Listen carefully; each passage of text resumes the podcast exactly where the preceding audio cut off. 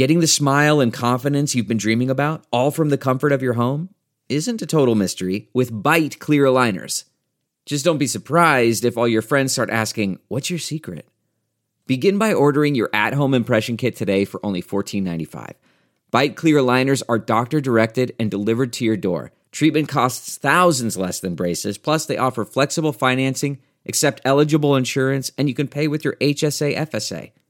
Get 80% off your impression kit when you use code WONDERY at Byte.com. That's B-Y-T-E dot com. Start your confidence journey today with Byte. You can host the best backyard barbecue. When you find a professional on Angie to make your backyard the best around. Connect with skilled professionals to get all your home projects done well. Inside to outside, repairs to renovations. Get started on the Angie app or visit Angie.com today. You can do this when you Angie that. Hi there, it's Julia Louis Dreyfus. You may know me from my podcast called Wiser Than Me, where I talk to older women and get their wisdom from the front lines of life. I was amazed by how many people told me our show made them look forward to getting older, which is why I'm here to talk about season two of the show. Sally Field, Billie Jean King, Beverly Johnson, Ina Garten, Bonnie Raitt, just to name a few. All hail old women. Wiser Than Me season two is out now from Lemonada Media.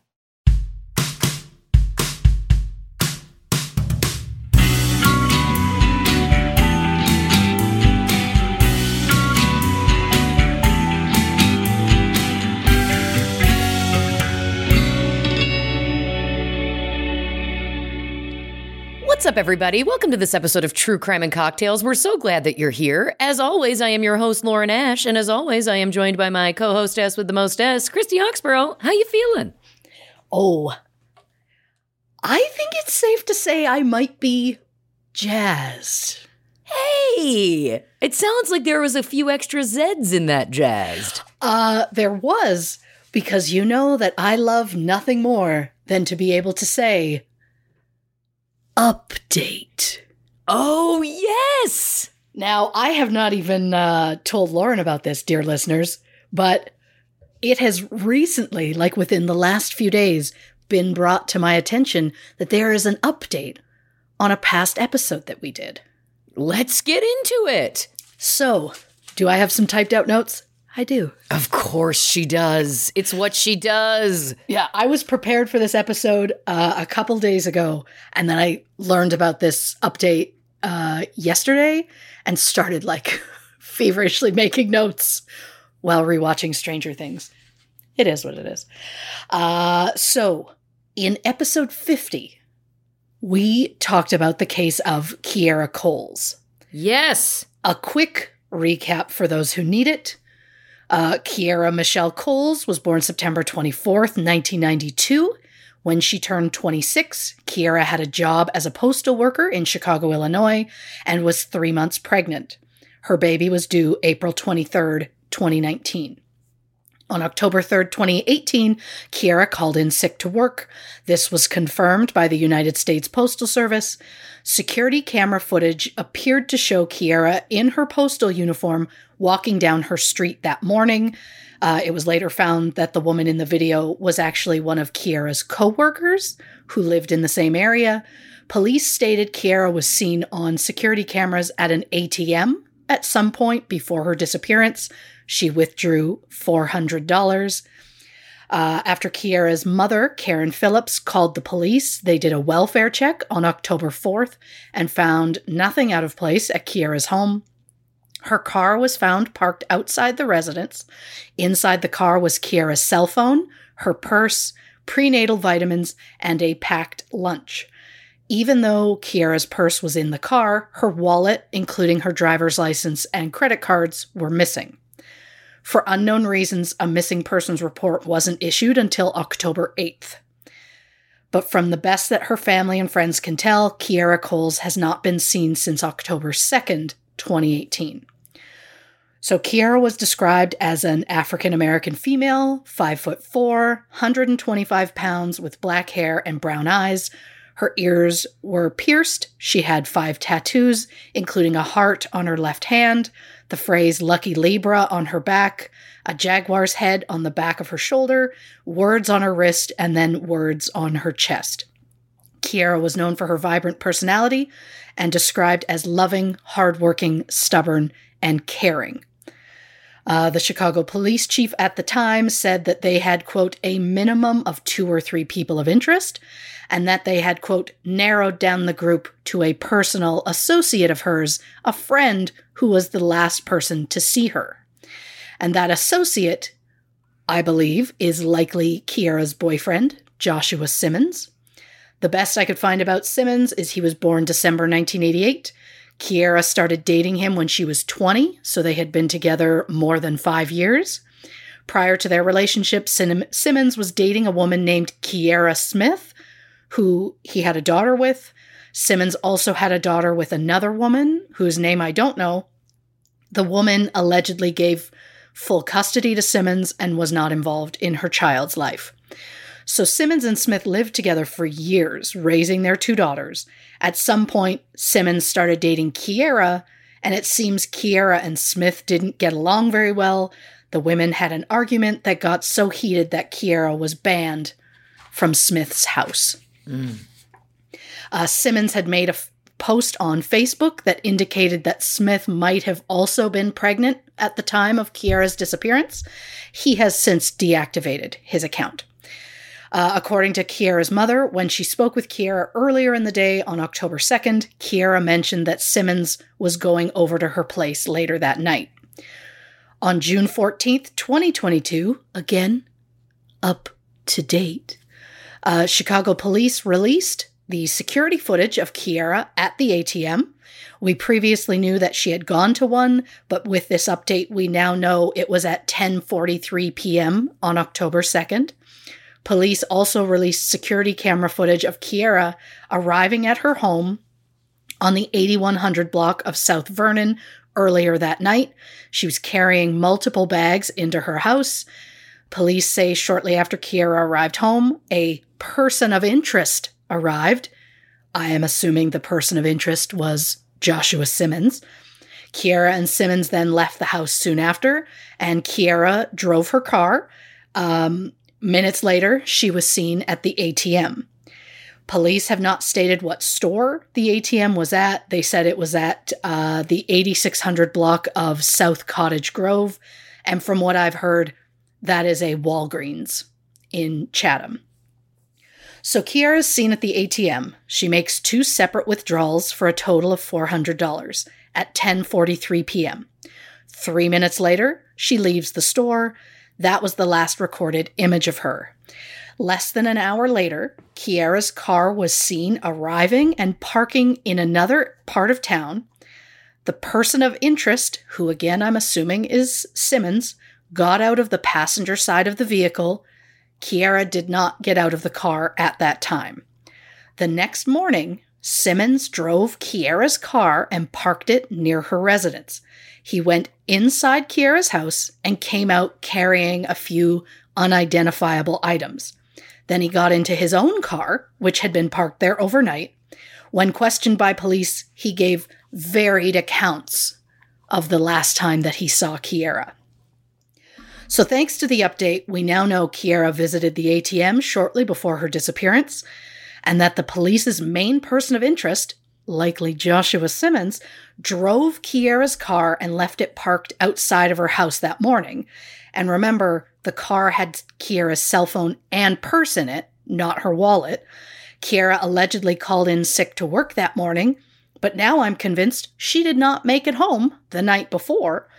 Kiera was described as obsessed with social media, so if she spent the night at Simmons' place, for example, why would she have left her phone in the car?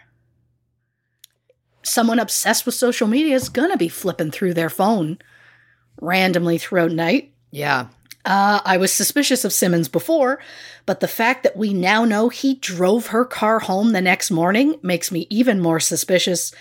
Also suspicious, Simmons did not help with any search for Kiera. And shortly after Kiera's disappearance, Simmons and his ex, Kiera Smith, left town. Smith at the time was working a government job. She quit, and they all moved to to uh, Gonzales, Louisiana. At the time of Kiera's disappearance, Simmons was on medical leave from work. So, is it possible that Simmons and Smith came up with a plan to get rid of Kiera, and the next morning Smith called in to work, claiming to be Kiera, and maybe buy them some time to dispose of the body? Of course, we all hope that there is a world in which Kiera and her child are out there somewhere living happily. But if we're being realistic, I think we know that that is very unlikely. But for her partner of multiple years, the father of her unborn child, to not help with the search and then move out of state with his ex almost immediately after, it screams guilty. I, of course, am just speculating. We have no definitive proof on it. But uh, shout out to our dear listener at Jenny Spin for sharing the update with us over on Twitter. Wowzer. Yeah. Uh, I'm curious because we know that there was a packed lunch in her car. Here's my question. Yeah. So he goes into the apartment the next morning. He drives the car home, goes into the apartment. He's seen leaving with a few things. Did he plant Yeah. that lunch in her car to make it look like? Like she was going to work. Yeah. It's possible. I mean, who knows? But, or I guess maybe he could have put it in there at any point that morning from his own home, for that matter. Yeah. I'm just very curious about the lunch, and I know that that makes it, I'm- it sounds funny. I'm not being funny. It's just a detail that that it's like he was the last person to see her. We know that she was not seen after. We was she she wasn't seen after that. She was seen um uh, at the ATM. The ATM, yeah. and then we know that he got out of the passenger side of her car Yes. on another side of town. At, I assume at some, they didn't specifically say it, but I assume another security camera right. showed it because they were able to say he got out of the passenger side. Nobody got out of the driver's side. Right. So we. So was I mean, she even in the car at that point? that's my question. Could have been somebody else. yeah. Um, but the lunch to me is a, is a, is is honestly a key clue because if it's, you know, where do I go as a detective? I go and say, does she have the things, the packaging of that lunch? Does it look like it's from? It matches stuff in her house. Sure. You, you know what I mean? Like, did it come from her house or not? Because to me, if you can prove that that was not made by her, then then we we've got somebody who's definitely planting fake evidence or you know what I mean? Yes. oh, Like I don't God, know. yeah. I just feel like that's one of the details that always stood out to me in this case. I was just like the lunch. I feel like there's something about that lunch. It's possible that she made it herself, and it's possible that this would be an, a no. This clue goes nowhere. But I just think that there is the possibility considering the, how mysterious this disappearance was, that there is one specific person who saw her last, who then went off with another woman shortly after. It just feels like there could be that could be fake evidence that was planted to make it look like she was on her way to work when we know that she was not. It's a great point because I mean, look, I I get that pregnant women are going to be hungry. Look, I get that non-pregnant women are going to be hungry. For the love of God, let us eat. Yes. Um, but it's a weird detail. Like, unless she left her house thinking, I'm going to go stay at his house tonight, I'll bring the lunch with me, put it That's possible. in the in But the then- at his place. But then it's like, did she also have her stuff for work? That was going to be my next question. Because otherwise, why wouldn't she have left that at home? So it's just such a weird. You're right. It's a weird detail to why specifically was there that lunch? Do you mean it was like a full lunch? Was it just random snacks that she was going to have throughout the day? Because yeah, was that planted to make it seem like oh well she was cle look she was clearly heading to work, and Yeah. why was her purse there but not her wallet? Yeah. I mean, it's conf- yeah. This one's confounding again, and the fact that it's like he knows something. We know he knows. Like, It's regardless Maddening. of it's it is maddening. And that's it, it's so frustrating when it's like this person was the last person to see her alive. He knows something. That is a fact. That's not me saying that he's guilty of any crime. I'm well he is guilty of a crime which is i think obstruction of justice or whatever because if your story keeps changing that's a you know obvious uh, red flag. But also you have to have a clue. If you didn't do anything connected to her disappearance and you're withholding information Mm-hmm. Come on. It's just it's so frustrating because if he if he legitimately had nothing to do with her disappearance, Yeah. what do you get by lying? Just tell them. Tell the police what any detail that you have. As a human, Yeah. wouldn't you want to give the details needed to help this person that you at one point loved be found? Again, it's just such a to me, it's like it's such a red flag of of some form of guilt. Whether and again, that's Oh, not me yeah. saying that he physically killed her. Um, but what I'm saying is is that he is absolutely withholding information. That is a fact. It- you you have to Oh, he is. He absolutely is. Yeah. Because otherwise, you know, and again, not helping in her search, moving away shortly after with another woman. I mean, this is extremely suspicious behavior. And the fact that he wouldn't course correct, you know what I mean? And like make it look like you cared a little bit more is fascinating Yeah. to me. And it's also, I'm dying to know why did you drive her car home? Why was it important for the car to be there? Well, I guess it's just because he wanted to get his own car. Sure. But where was she? Exactly. Why couldn't she have driven you to the house so you could have picked up your own car? 100%. I mean, this kind of thing just makes me like everybody's house should have a security camera pointing at the street Yep. because it's the only way that they saw him being the one to pull up at the house. It's the only way they saw her prior to it going to her house, dropping stuff off. But it's just, it's so maddening. I can't imagine being with someone for five years and then them going missing and me being like, ah, well, we had a good run. All right, well, I guess I'm out. Like, it's wild. Yeah, it's just not typical behavior, which again speaks to guilt about something. Oh, yeah. Again, I'm not. I'm. We don't know. We don't know what happened. Um, we have no idea. It's hard to speculate. But again, the the more you don't you withhold, the more it looks not great.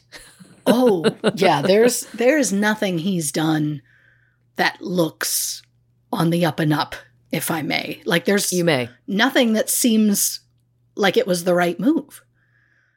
So I just don't I don't get I mean even the police their words were like, "Oh, well, he's given varied accounts on when he last saw her." And it's like I I wish that something could be done. I know nothing can be done in a case like that, but it's like we we know that you know something.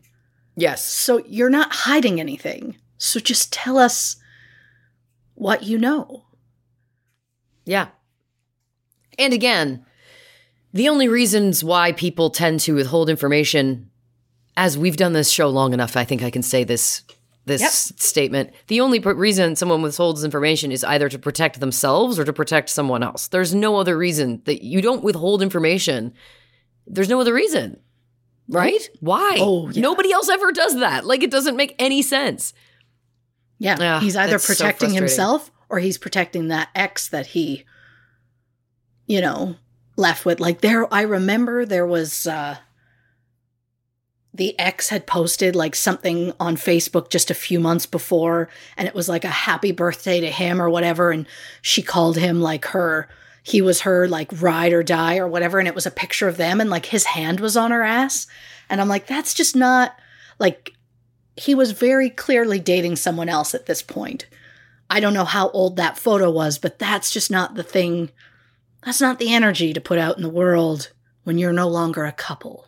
No. You know? No. So I do Unless have a lot of questions. They but- still were a couple. well, that's the other thing. Like, it was his Facebook post that was commenting that or hinting that his ex was potentially pregnant at the same time.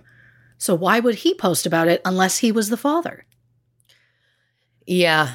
Yeah. And of course, the detail of the prenatal vitamins in Kiera Coles's car. I know they're both named Kiera. Um, Yeah.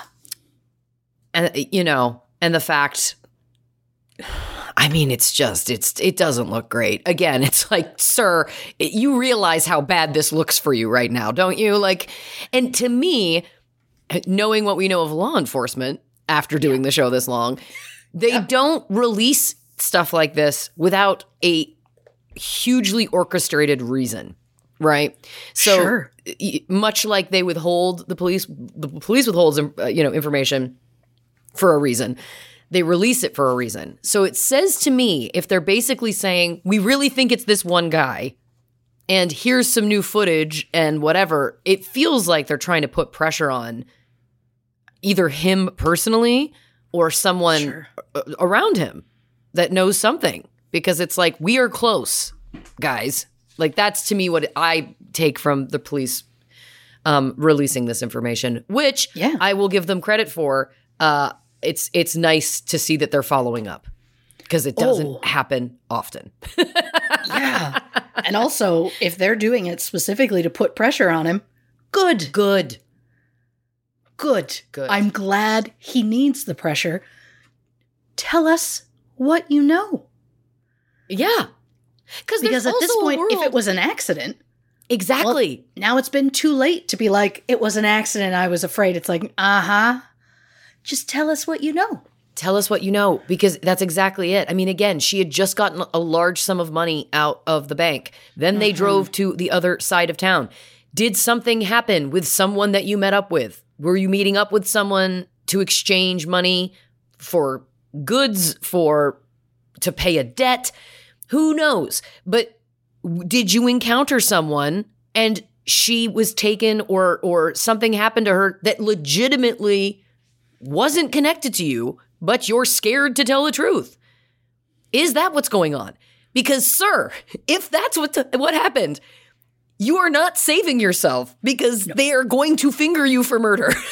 you know what I mean? Like it's like again, you're you're it, it's there's no good way out of this. I guess is my point. point, and I guess for him. It's been what four years, so coming upon four years, so maybe in his mind he did do the thing that serves him the best. Yeah. I just, for me, it's the fact that her wallet, like her purse was in the car, but her wallet wasn't. So then I'm like, when they left that store, did they go to an ATM that didn't have a camera? Like, did they go somewhere else and make another s- deposit? And that's why she got out of the car with her wallet only. And then something happened at that point. It's like, just, Ping the cell phone. just tell us. Can't they ping the cell phone and figure out what the route was? I don't know how how close they can get. Oh, I have no idea, but, But you would I- think there would be some sort of way of doing it. At least a loose route. I feel like again, this is the way that we would approach this. Then it's like, Yeah. well, let's map out all the ATMs between the one that we she was at with the footage and this other location where we saw him at. Where where between there, let's look at the potential routes, let's map them out and then pull all that pull all those all that camera footage. Is there camera footage again that got missed somehow? It's possible. because they i don't i mean i don't know how it works obviously i don't know how much they pull but um yeah i mean these are the questions right that it's it's uh i i guess at the end of the day i am just impressed that they're following up because again it does not Oh, always yeah. happen so that's that's good uh but yes wow what an update what I an know, update. right? I Coming out very hot. excited for for photos. I liked seeing the video. I was like, this.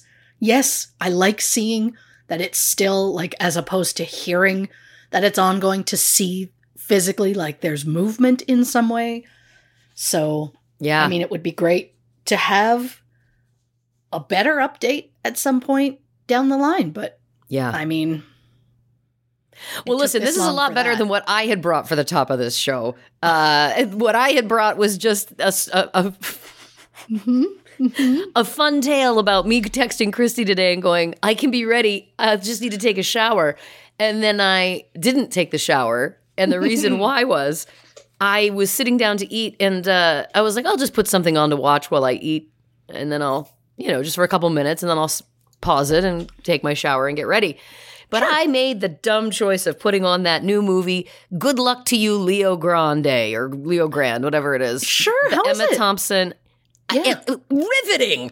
That's the answer. riveting. That's why I didn't take the shower. I got I got wrapped. Look what a fool I am. Put on a reality show or something that you can pause after 10 minutes. Don't put on a film with one of the greatest actors of our generation, Emma Thompson, and also this uh, gentleman who I have I will truthfully say I have I don't know that I've seen him in in other things, but this uh, Daryl McCormack uh very compelling.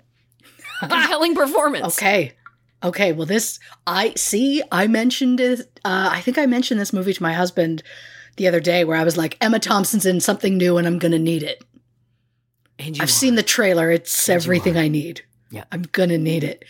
Uh, so I'm glad that, uh, well, I'm glad that it's out now. Um, I am going to need to see it, but I love, yeah. Look, I am the type that will be like, you know what? I'm going to sit down, have my lunch. I should find a show to watch, just like a 20 minute. Oh, this show's like 40 some minutes. Oh, I guess it'll do.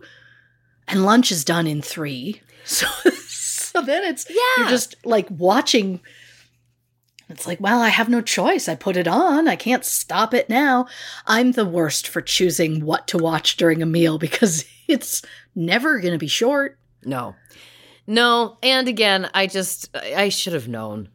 I should have known. Again, the subject matter. If, if you're not familiar, um, I mean, it says it in the trailer essentially, so this isn't a Yeah. spoiler. Emma Sure. Thompson hires a sex worker, and they Yeah. meet in a hotel. That is the premise of the film. How on earth did I think I'll be able to disengage and pause this after seven minutes? Like, come on, get real. Look, Anyway, I- now that the- I know, I'm amazed that we're here right now. Well, again, I did have to pause it after 45 minutes, and even that was difficult. I was like, well, this is a natural stopping point, I guess. I can't, listen, I can't wait to do this episode, uh, and then I can't. Can't wait to say goodbye so I can get back into it. I'm kidding. get it. I'm kidding. I get it. I will watch it. I will watch it when I have time. Uh, the second that we close this Zoom is when we'll have time. Um, but anyway, very quickly before we get into this week's case, uh, a couple of quick things. One, this, people don't know this, but this episode is the last episode of season three of True Crime and Cocktails. yeah. We have decided to start a new season. And I know what you're thinking. Uh, does that really mean anything, Lauren? And the answer is yes, but no. But, you know, I think that I think it's important to mark occasions, celebrations, all of the above. But we decided we wanted to do a new season. Um, and Yeah. there's going to be some new things in season four. Yeah. cocktails, which I'm just gonna lightly tease. You know what I mean? I'm like, they're thinking, what are these things? I don't know. You're gonna have to tune in to find out. Or we'll release a promo video between now and the premiere of season four, and then you'll find out. Um, but yes, so this is going to be the last episode of season three. We're going to take a couple weeks off to get prepped and ready to go, and then we're launching into season four, um, I- w- mid July. I don't have it in front of me. July 19th. July 19th. Uh, and what that means, though, is there's new art. There's new art. And I am wearing some of the new merch. I got my samples in the mail. Uh, so if you're watching on YouTube and you're like, what's that? The answer is it's our adorable, adorable season four art. Season three, it's our real mugs. Season four, we've gone back to our roots. We've got an updated cartoon version of us, of course, um, by our amazing uh, artist and friend at Purple Bones Art. Uh, you can find them on Instagram. And uh, I'm jazzed. I'm jazzed about all of it. Yeah. I love that when we first talked about season three, Yeah. we were like, well, season three will just pretty much go for as long as we want to do the show. Yeah. There's no point to ever going to a season four because what's the point?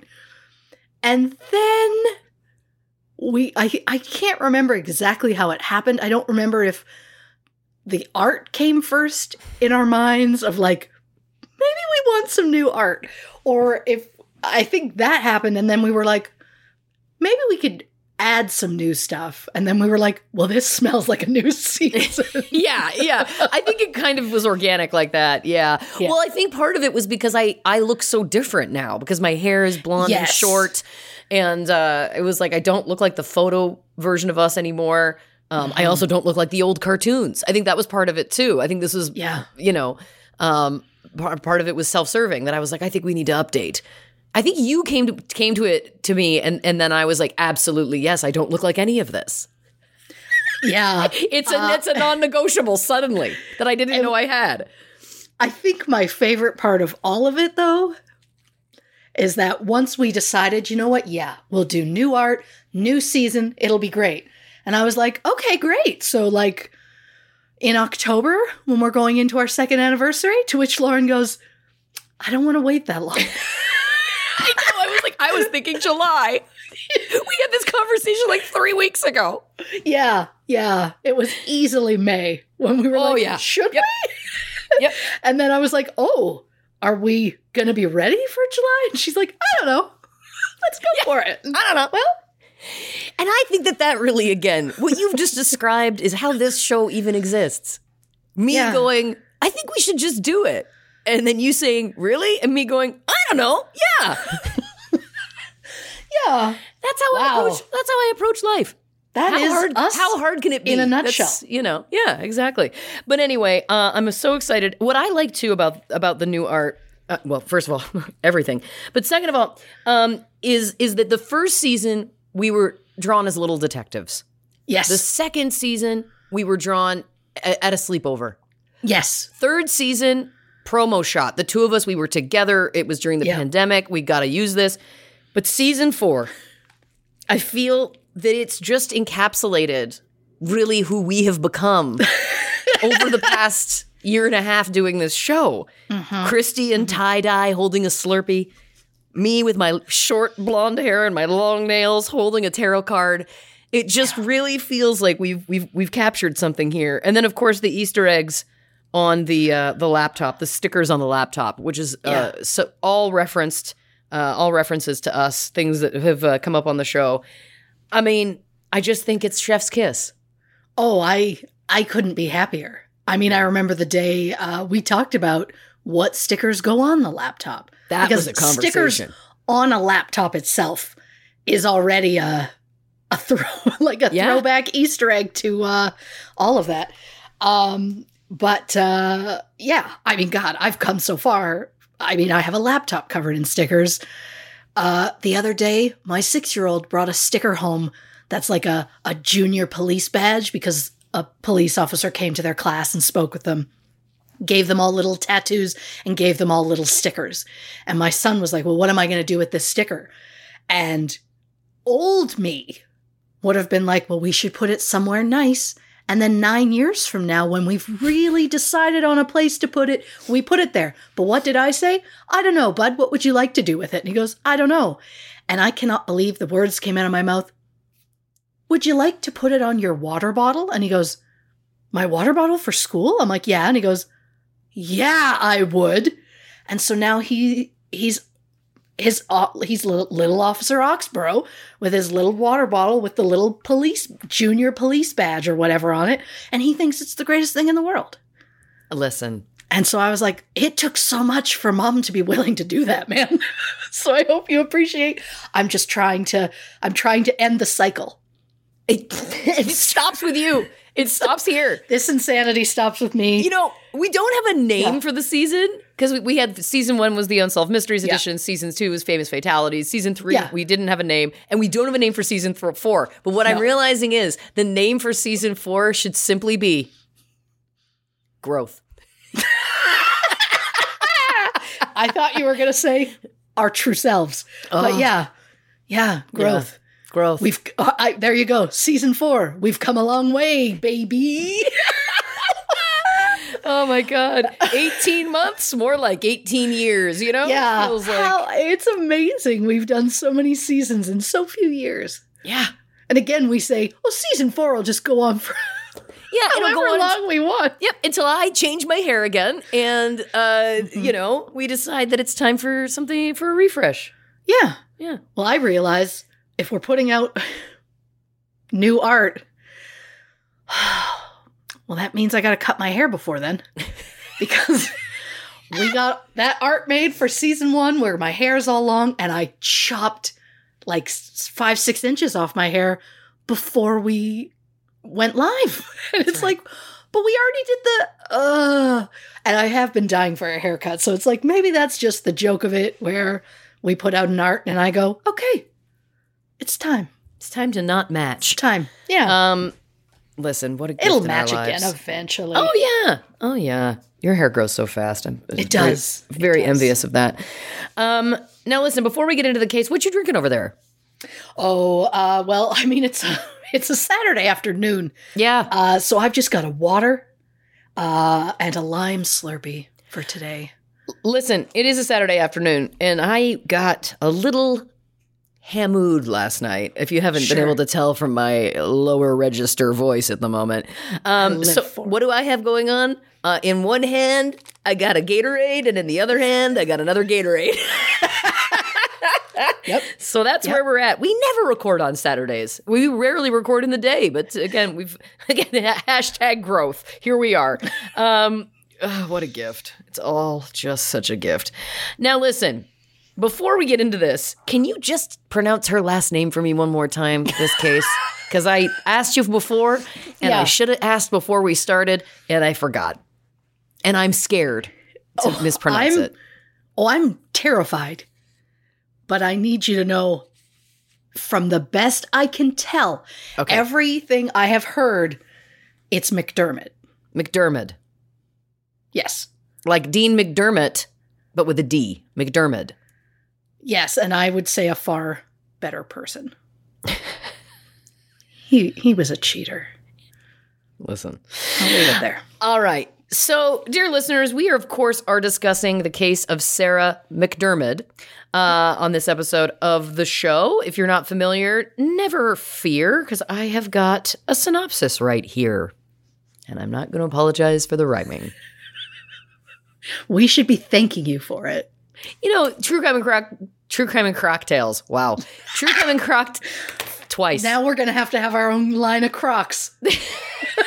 oh, I- yeah, yeah, little, yeah. oh my god, The little getting to design the little things that go on it, the little martini glass, the little uh, That would be magnifying really glass, a little tarot card, a little Slurpee. I think we should just get these just to have, if nothing else. um, what I was going to say is, true crime and cocktails. We don't always drink on the show, but the good news is, is that I'm absolutely a little, a little drunk from last night. So you're still getting that energy, which is great. Yeah, True crime and cocktails coming to you. So, the case of Sarah MacDiarmid. In July 1990, 23 year old Sarah MacDiarmid enjoyed a few rounds of tennis with some friends after work before taking the train home. Sarah was seen arriving at the train station shortly after 10 p.m. and then seen walking to the station's parking lot. And while Sarah's car was later found in the parking lot, Sarah has not been seen since. So, what happened to Sarah MacDiarmid? Were there any similar cases in the area? Has anyone been charged in connection with Sarah's disappearance? And how are four different serial killers linked to this case? Christy Oxborough investigates. four. That's wild. It's. uh, I mean, I know they're out there, but seeing them all in one small spot is uh, something else. Uh, so, disclaimer as always, this episode will contain mentions of sexual assault, substance abuse, child abuse, animal abuse, and descriptions of graphic violence. So, trigger warning for those who need it. And don't worry, Laura and I went as low on the animal abuse as physically possible. Thank you. Uh, and my early apologies if I mispronounce any of these names or places. I have done my best to find the proper pronunciations online, so just know that I genuinely tried. Of course. We always do, but we do. so Sarah MacDiarmid was born November 15th, 1966 at 2 a.m. to Peter and Sheila MacDiarmid. Sheila said that they were, quote, thrilled to bits with Sarah's arrival. Just seven hours later, doctors informed Sheila that Sarah was having difficulty breathing and that she needed to be transported to a larger hospital.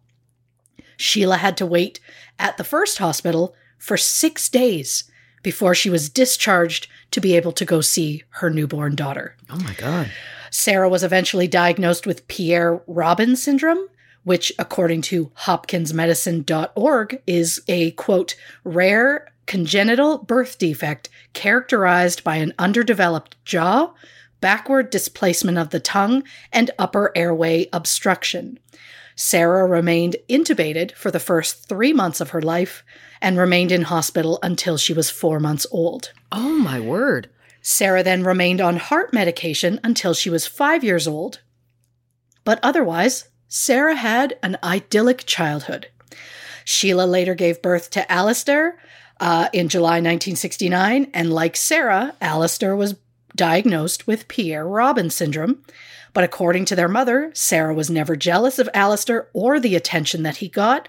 Sarah loved her brother so much that she often mothered him, even when she was a toddler. The MacDiarmid family briefly moved from Scotland to Townsville, Queensland, uh, Australia in 1974, but when Peter's father wanted to retire, Peter moved the family back to the UK, or more specifically, Scotland, in 1978, so that Peter could take over the family business. When the business went under, Peter and Sheila wanted to return to Australia, but since both kids were in high school at the time, it didn't seem fair to uproot them, so the plan was to wait until after the kids graduated and then they would all move to Australia. And I'm going to say, as someone who was uprooted numerous times throughout my youth, kudos to Peter and Sheila for putting their dreams on hold. I know not every parent has that choice, but I felt it was lovely that they let their children finish high school with the friends that they knew.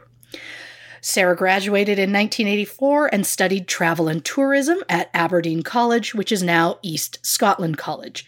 In 1987, the MacDiarmids moved back to Australia for good, this time staying in Melbourne. Sarah was disappointed in the move, missing her friends back home, but she soon expanded her local social circle and had plans for her best friend to visit Australia for a month in October 1990. Possibly from the repeated international moves, the MacDiarmids were a very close family unit. Friends said that they always felt welcome in the home and that Sarah's parents were funny, kind, warm, and loving. Sarah always spoke very highly of her parents. In January 1990, the MacDiarmids purchased their first home and moved from Pascoe Vale to Frankston the woman they bought the house from told them that the Kananook station was a safer place to park as opposed to the Frankston station. Kananook was also slightly closer at 1.9 miles or 3.1 kilometers, whereas Frankston station was like 2.5 miles or 4 kilometers from their house. Sarah purchased a 1978 red Honda Civic to get her to and from the Kananook station, which she would then use to travel to her job as a finance clerk at CE Health Insurance Underwriters, which was in Melbourne's Central Business District. So, on to the day in question. On July 11th, 1990, Sarah left her home on Sky Road at 7:20 a.m. and caught the 7:35 train from Kananook station. She worked at a building called Collins Place, which was located on Collins Street in Melbourne. At the end of the day, Sarah and her workmates, Mike Gerard, Diane Wright Smith, and Gavin Thorne left work together at 5:10 p.m. About 4 or 5 months prior, the group had started playing weekly tennis games every Wednesday. They all drove in Mike's car to the National Tennis Center at Flinders Park, which has since been, been renamed Melbourne Park. They arrived at 5:25 p.m.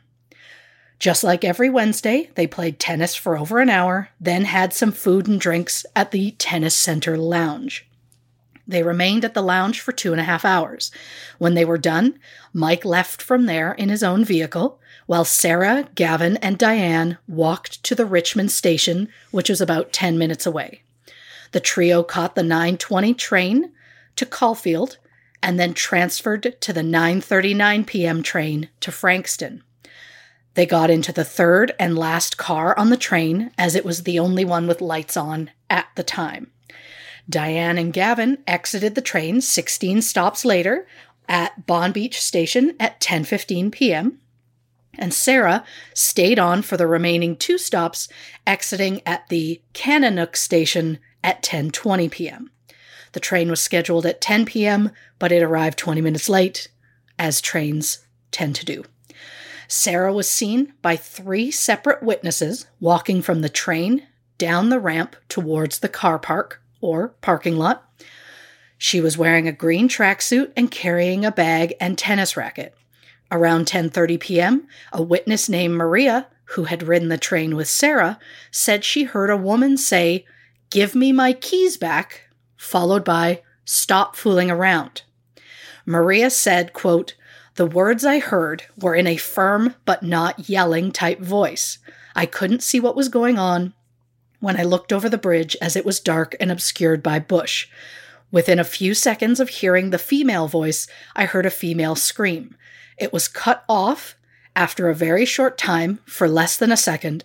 I stopped and looked everywhere the car park, the station, and the railway, but couldn't see anyone. Now, usually on a Wednesday, Sarah arrives home between 10:30 and 10:40 p.m. So when she hadn't arrived by 11 p.m., her family was concerned. At first, they wondered if Sarah had simply missed her train. So at 1 a.m., Sarah's brother Alistair, who had just turned 21 the week before, drove to the station to wait for the final train. The train arrived at 1:15 a.m. and Sarah was nowhere to be found. Alistair checked the car park and found Sarah's red Honda Civic. The doors and the boot or trunk were all locked and there was no sign of Sarah or any of her belongings. So Alistair returned home. The McDermotts wondered if Sarah had chosen to stay at a friend's house overnight, but it would have been very out of character for her to not call first. The next morning, Sarah's mother Sheila called Sarah's work at 8:15 a.m. and told them and was told Sarah had not arrived. They said try again at after 9 because that's when Sarah's workday officially started.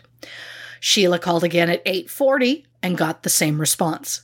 Sheila called again at 9 and was informed that Sarah still hadn't arrived, so Sheila immediately called the police shortly after 9 a.m. Police checked the car park near Kananook Station at 2:10 p.m. on July 12th. They found Sarah's car and noticed a large amount of blood on the ground next to the driver's side door. There were small traces of blood from the car to a grass verge that bordered the parking lot. In the grass, police noticed two parallel lines, which appeared to be drag marks leading to an area of trees and bushes um, that was west of the car park. More blood was found leading to the bushes, and the grass was disturbed as though something had been compressing it down for a considerable time. Due to the amount of blood at this spot, it is believed that the body remained there for quite a while. I don't know what investigators' definition of quite a while is, but I'd speculate at least a couple of hours. But again, that's a speculation. To the right of the blood, police found a green cigarette lighter with the logo for Great Space Cafe, which was located in Collins Place, the same building where Sarah worked. Friends identified the lighter as one that Sarah had recently been using. And when the blood from the scene was tested, it was found to be a match to Sarah MacDiarmid. Sarah's bag, tennis racket, and purse were not found at the scene. And the idea that Sarah may have been in that spot for hours when Alistair was at the station just hours later and wouldn't have been able to see her because of how dark it was turns my stomach in a way that I can't fully describe. Yeah. On July 13th, Search and Rescue launched a massive search, including land, water, and air. More than 250 police and volunteers spent the next 21 days searching for Sarah. More than 5,000 pamphlets were handed out with information about the case. In the first week, police did a recreation with Gavin, Diane, and a model dressed in the same green tracksuit as Sarah. They rode the, st- the train late at night in the hopes of jogging the memory of some of the regular riders. They searched a one kilometer or 0.6 mile radius of the Kananook station. They checked bins, dumpsters, drains, creeks, bushland, and knocked on every door possible, but nothing concrete was ever found. A $1 million reward has been offered for information on Sarah's case.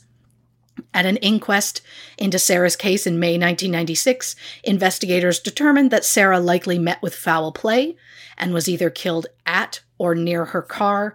However, since no body has ever been found, Sarah's exact cause of death has not been able to be determined. As of June 2022, Sarah MacDiarmid has not been found. She was just 23 at the time of her disappearance. Sarah was described as feisty, witty, strong, and such a character. She loved music, especially Eurythmics and Wham, and participated in choir every year throughout school. Sarah was strong willed, with a great sense of humor, and never took herself too seriously.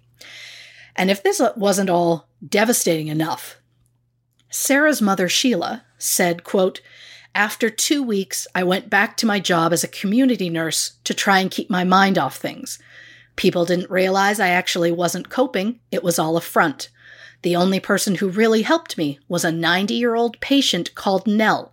When her daughters were 10 and 11, she'd sent them to play at the beach. They never came home and were later found murdered in the sand dunes. At least I knew where my girls were, she told me. Wow.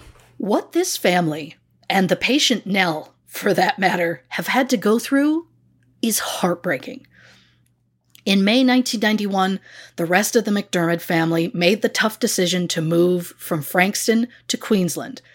Sarah's father Peter said, quote, Strange things happened. We had stuff thrown in the front garden. Our car was graffitied. Plus, we kept wondering if Sarah had been put in the boot of a car. And we kept thinking, is that the car? So we just had to move on.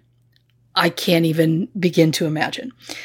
Uh, but I think for me, one of the toughest stories that I have heard about Sarah's family is shortly after Sarah's disappearance, they adopted a golden lab puppy named Jenny, as they felt Jenny would be a beautiful way to welcome Sarah home.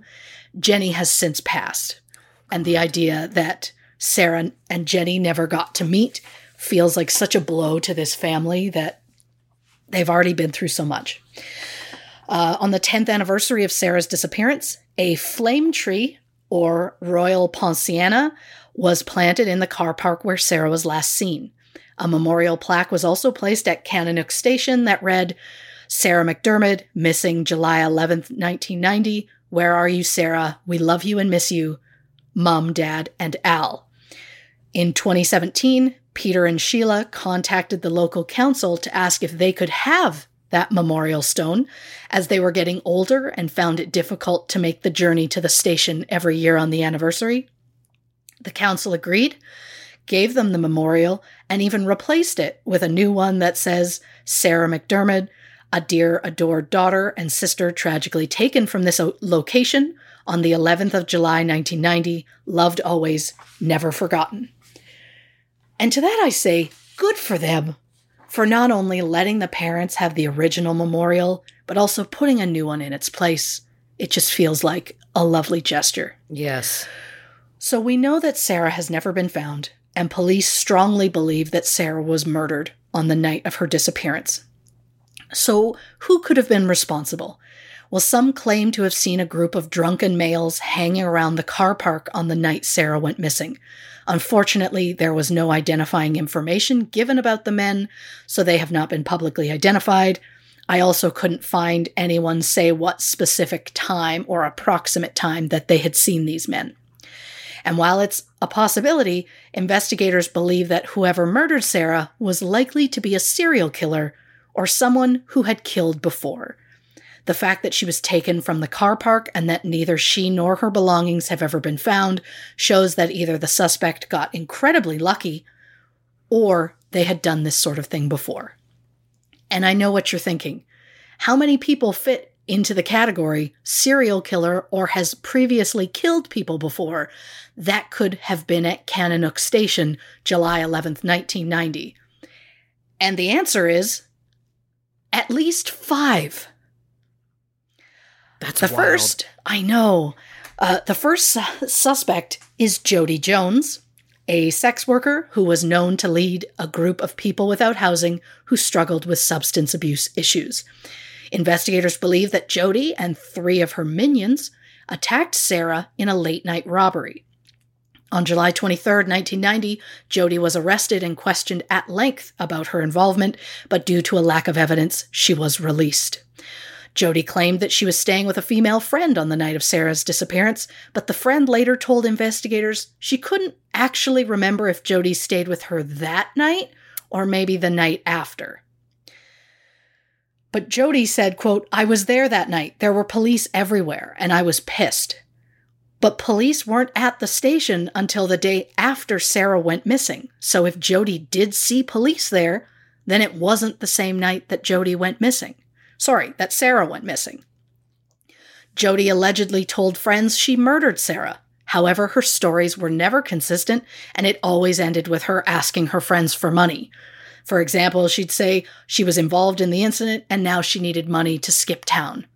Right. Or she needed money to go find somewhere safe to stay until like the heat dies down.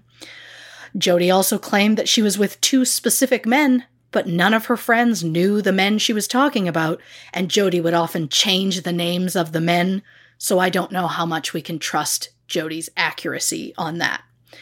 While staying with a friend, Jody confessed to that friend that she was involved. The friend's 11 year old daughter overheard the conversation and told police she heard Jody say, quote, You know that murder up at Kananook Station? I was there with two other blokes, and I'm worried because I don't know how staunch they are. Interesting. The, the girl said, quote, I could hear Jody say that she was in deep shit because she was in the she was in the Kananook murder and that there were two other guys with her and she didn't know whether they would lag on her. I heard mum tell her she didn't want any trouble and Jody asked for a hundred dollars that mum owed her because she wanted to go interstate and mum said she didn't have the money. And let me say, the fact that this child at just 11 years old, overheard this and went, you know what? I'm going to the police. Good honor. Yes. Good Better than her you. mother. Good for you. Uh, multiple friends of Jody's told the police that Jody had confessed to them that she killed Sarah. On December 9th, 1990, in a sworn statement to police, one friend even claimed she witnessed it saying, quote, As the train pulled away, I saw Jody and these two males follow a girl who was dressed in sporting gear. I watched these people for a while, and I saw Jody and the two males start belting into that girl near the driver's side of the door driver's side door of the car. The friend continued, quote, I heard a female voice scream as she was being attacked. Jody came screaming out from behind the car, and the two males were following her. Jodi was hysterical and I ran towards her. I then saw blood on Jody's clothes. Jody was screaming, She's dead, she's dead. I have not seen Jody since this happened. Uh, Leanne, who met Jody in prison, claims Jody confessed to killing Sarah and that police would never charge her because they'd never find the body. So was Jody really involved? Or was she just claiming to be involved to give herself some sort of street cred? According to a private investigator, a witness told police that they saw Jody and two men follow a girl matching Sarah's description at the car park. But after receiving a threatening letter to keep quiet, the witness retracted her statement. Mm. And I am not going to dismiss Jody as a suspect, uh, because is she capable of participating in a murder? Well, by the time she was 25, Jody had been to court 17 times for 45 different offenses, including burglary, prostitution, drugs, and manslaughter. On February 22, 1983, in St. Kilda, Australia, 18 year old Jody, along with 16 year old Donald Roy Collins, 17 year old Wayne Paul Hogan, and 17 year old Russell Smith, attacked and killed 46 year old James Halkett. Unfortunately, I could find nothing about this attack, but I know that Jody stabbed James with her stiletto heels. In court, Jody said she jumped off a wall in her heels and landed on James' chest, but I couldn't find if she was admitting it was done on purpose or if she was claiming it was some sort of an accident. Right. All four pleaded guilty to the man- charge of manslaughter in April 1984 and were sentenced to 12 years with a minimum of 10 years. But somehow, Jody was granted parole in August 1989 and was sent back to prison in October after her parole was revoked, and then was officially released in February 1990. I do not know what happened to the three men who she was sentenced with. Were they the same men that were seen and as part of Jody's gang when Sarah disappeared? I could speculate, but I'm not certain. On September 24th, 1991, Jody partied with some friends at a room at the Esquire Motel in St. Kilda, Australia. Alcohol and hard drugs were involved. Jody collapsed around 2 a.m., and despite an ambulance coming to the scene, she could not be revived. Police say there were no suspicious circumstances involved and that Jody's cause of death was determined to be a heroin overdose. Jody was just 26. Allegedly, two other members of Jody's crew have since died. One person remains alive. Investigators said they don't believe the person participated in Sarah's death, but they believe that this person may have helped dispose of Sarah's body. It's possible this crew were the same three men who were charged with manslaughter in 1984, but again, I don't know for sure. Um, I mean, I mean, I mean, I have a lot of feelings about it. I'm uh, the the problem with this is every suspect that comes up in this is like, oh, I could see it, and then you're like, oh, maybe not, but like all of them, Yeah, and it's frustrating, and I just want answers. I get that. Ah, but the second suspect in the disappearance of Sarah MacDiarmid is serial killer Bandali Debs. Now, in the 90s, the Victoria Police Armed Robbery Squad had an investigation that they called Operation Hamada. The operation involved a series of armed robberies that were committed in at least 10 restaurants over the period of seven years, starting in February 1991. On August 15, 1998, Sergeant Gary Silk and Senior Constable Rodney Miller were asked to assist Operation Hamada and stake out a Korean barbecue restaurant called Silky Emperor. They believed it was a potential target. So at 11 p.m., Gary and Rodney parked their unmarked police car in an underground parking garage next to the restaurant. At 12:08 a.m., a dark-colored Hyundai XL hatchback drove in and out of the garage, causing Gary and Rodney to follow them. They pulled the vehicle over, and Rodney got out to speak with the driver, while Gary went around to speak with the passenger. The driver pulled out a revolver and shot through the window, hitting Gary in the chest and pelvis. Rodney pulled out his service revolver and was shot before he could fire. The driver then got out of the car, walked over to Gary, and shot him in the head. Rodney was taken to hospital where he died from his injuries at 4:39 a.m. Gary Silk was 34 at the time of his death and Rodney Miller was 35. Bullets from the victims were tested and found to be from two separate weapons, so they knew two shooters were involved. The ballistics also matched bullets that were recovered from the armed robberies that Operation Hamada was investigating. Pieces of window glass from the car driven by the killers was found at the scene and analyzed. The glass was a match to a late model Hyundai hatchback. Police then searched for owners of vehicles matching that description and found the owner of or that one of the owners was the daughter of known criminal Bandali Debs. Ooh. So 45-year-old Debs and his daughter's boyfriend, 17-year-old Jason Joseph Roberts were arrested September 24th, 2001. They were charged with the murders of Gary Silk and Rodney Miller, as well as 13 charges of armed robbery relating to the crimes from Operation Hamada. Both were found guilty and sentenced to two consecutive life terms with a minimum of 35 years. In May 2007, while serving time, Debs was convicted of the murder of 18 year old Christy Mary Hardy. On June 17, 1997, Christy and Debs allegedly had consensual sex before he shot her in the back of the head at Upper Beaconsfield, Victoria. Years later, the DNA found at the scene matched to Debs, and he was sentenced to a third consecutive life sentence. Then in December 2011, Debs was convicted of the murder of 34 year old Donna Ann Hicks. On April 21st, 1995, Donna was last seen drinking at the Colyton Hotel in Western Sydney before getting into a vehicle that matched a car owned by Debs. Donna's body was found the next day near the entrance to a quarry. She had been shot in the face at close range. DNA came back as a match to Bandali Debs. He was given a fourth consecutive life sentence. In May 2014, Sarah's brother Alistair wrote an open letter to Debs asking for him to confess, as Alistair believed that Debs knew something about Sarah's disappearance.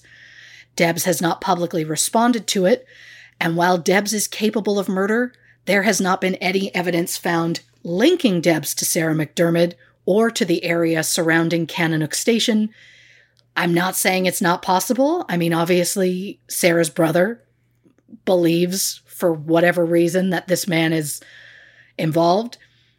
Um, there's just no, there has not been anything that places Debs at the scene of the crime at the time. Don't get me wrong, he's a piece of shit person that has killed multiple people. So it's more than possible. Uh, in November 2020, Deb's partner Roberts was given a retrial based on the belief that members of the Victoria Police may have tampered with evidence. The new trial was set to start in March 2022, but when two jurors became sick, the trial was postponed. As of right now, it is currently, we're waiting on it. I think it's maybe just starting, but oh, they both killed people. It's, I can't. Yeah. So, again, is he possible? Could he have been in the area at the time? Of course. Is he capable of murder? He's proven that he is. But, and for some reason, Sarah's brother truly believes it. For who knows what reason, because there are so many options Right. of serial killer out there, which is surprising. Uh, the third potential suspect in the disappearance of Sarah MacDiarmid is serial killer Ashley Coulston. Bit of background on him.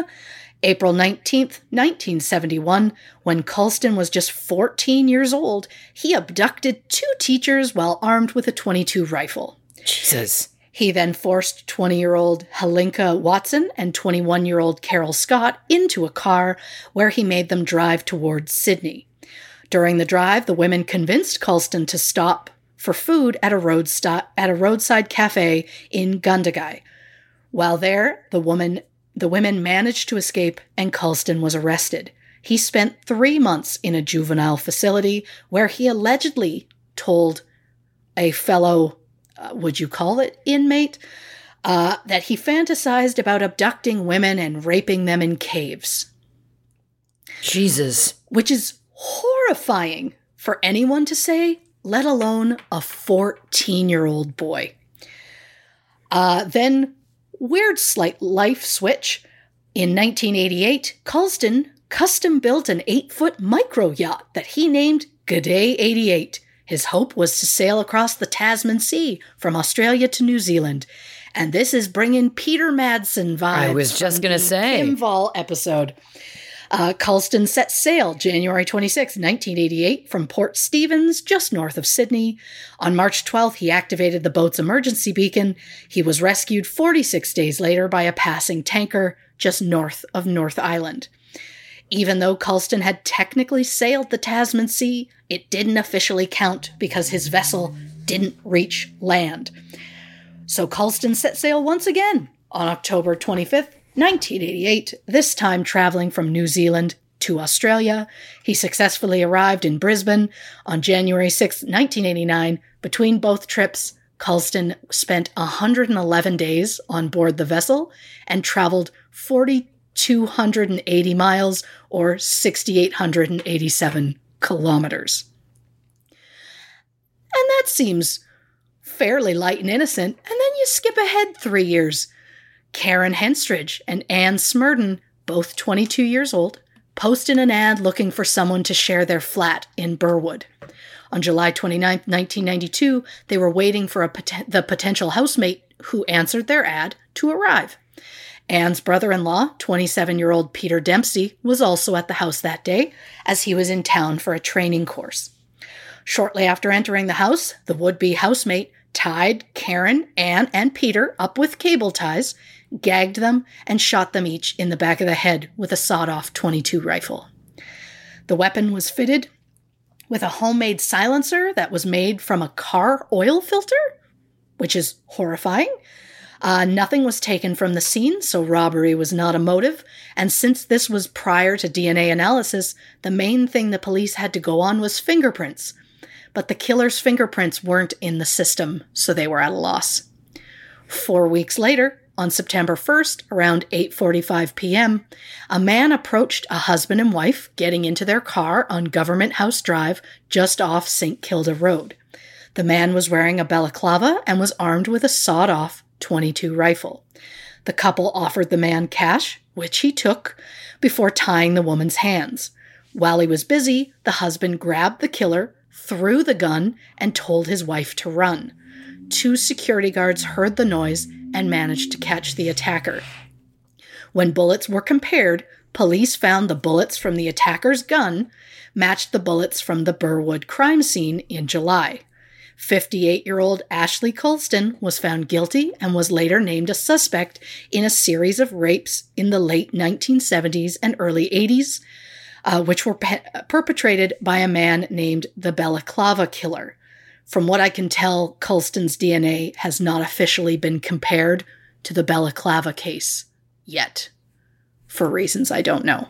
Interesting. Uh, Coulston was sentenced to three consecutive life sentences with a minimum of 30 years, plus an additional seven years for other offenses. A psychologist and psychiatrist, both working for the defense, said they found no psychological disturbance or personality disorder whatsoever with Coulston. And to me, that's terrifying because if you're working for the defense, wouldn't you really want to find something that you could use as he wasn't right in the head. It's not his fault. Whereas they're like, no, completely normal dude. I'm like, is yeah. I don't know. Uh, but similar to Bandali Debs, there is no evidence that officially links Ashley Coulston to the disappearance of Sarah MacDiarmid. But since we don't know Coulston's exact whereabouts in July 1990, and we've seen what he's capable of, he is definitely a suspect because, again, in a case where no one knows for sure, we are going to look at every possible angle. It's what we do. It's what we do. It's what we do. Well, listen, I'm riveted. I, uh, uh, I, we are gonna need to take a break because my pen died, and I cannot not take notes. So, everybody, grab a drink, hit the can, grab a fresh pen, and we'll be right back to discuss more about the case of Sarah MacDiarmid on this episode of True Crime and Cocktails.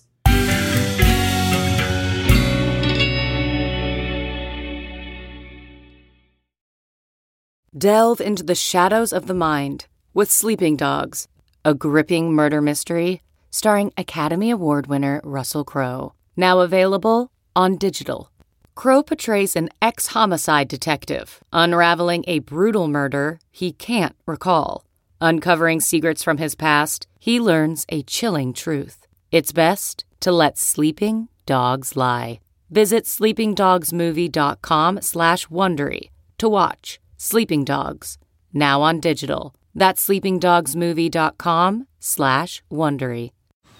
Man, that sunset is gorgeous. Grill, patio, sunset. Hard to get better than that. Unless you're browsing Carvana's inventory while you soak it all in. Oh, burger time.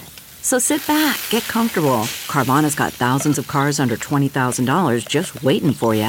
I could stay here forever. Carvana, where car buying meets comfort, meets convenience. Download the app or visit Carvana.com today.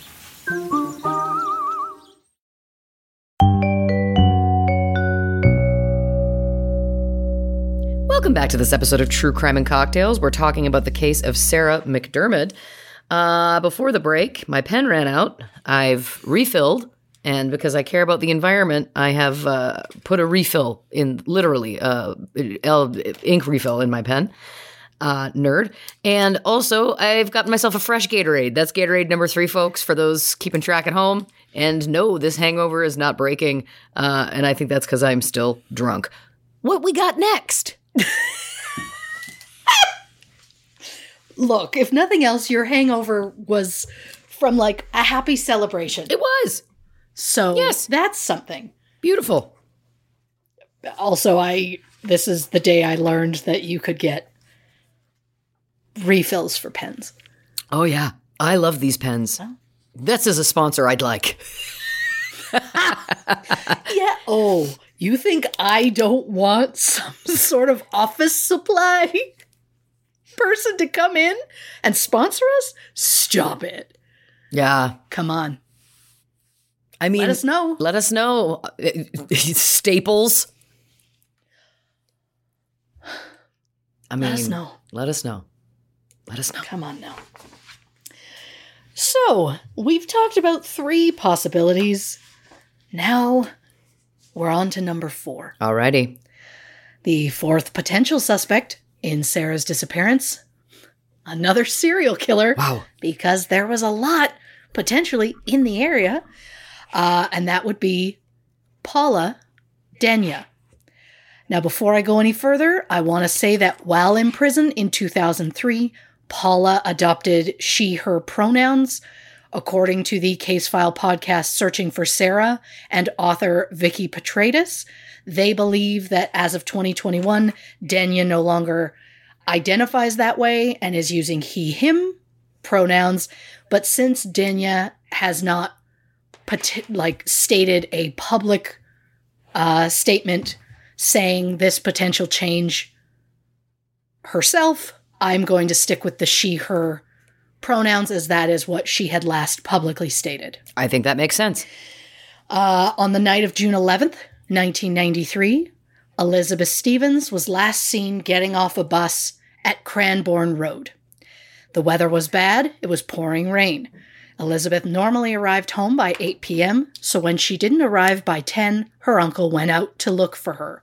When he had no luck, the uncle reported Elizabeth missing at 1 a.m. Unfortunately, due to bad weather, nothing could be done. The next morning, Elizabeth's body was found in Lord Lloyd Park Reserve, just 4.3 kilometers or 2.7 miles from where she was last seen. She had been stabbed, strangled, and her throat and chest had been slashed. Elizabeth was just 18 years old. Oof. Almost a month later, on July 8th, 41 year old Raza Toth left the Seaford railway station and walked along Railway Parade. Around 5:50 p.m., she walked past the Seaford North Reserve where she was attacked. Raza was dragged to the park where her attacker held a gun to her head. Raza managed to break free and get back to the road where she stopped a vehicle whose driver took her home. Around 7 p.m. that same night, Debbie Fream left her home in Seaford to run to the store for some milk. While she was out, Debbie was abducted in her car. Her body was found days later on July 12th in a paddock on Taylor's Road, Carrum Downs, about 10 kilometers or 6 miles away. Similar to Elizabeth, Debbie had been strangled and her body had been slashed. She was 22 and had just given birth to her son 12 days prior. Oh, The son was left with a friend while Debbie had run her errand. Uh, just weeks later, on July 30th, Natalie Russell left John Paul College and was walking her usual shortcut home through a fenced walkway near Skye Road. That particular trail has since been named Nat's Track in her honor. When Natalie didn't arrive home by the usual time, she was reported missing at 8 p.m. Police found that Natalie had been dragged from the walkway through a hole in the fence to a series of bushes. She had been strangled and her body had been violently slashed. Natalie was just 17 at the time of her death. She was described as intelligent, happy, and vibrant. Because Natalie fought her attacker so hard, police were able to get DNA from the scene. They also had a description from Raza uh, that Raza had given police of her attacker. She said 18 to 20 years old, about 180 centimeters or 5 foot 9, with a round face and blue eyes. Police also had a witness, a postal worker, who claimed to have seen a rusted yellow Toyota Corona without plates parked near the walkway around 2:30 p.m. that day. The witness also noticed a person in the vehicle using binoculars, which the witness felt was suspicious. Um, yeah, yes. The car was traced and found to be owned by Paula Denyer. When investigators arrived at Denyer's home, she admitted she was in the area at the time of Debbie's and Natalie's murders, so Denyer was taken to the Frankston police station at 9:20 p.m. on July 31st. At the time, Denyer had scratches on her fingers and a long cut on the inside middle finger of her left hand.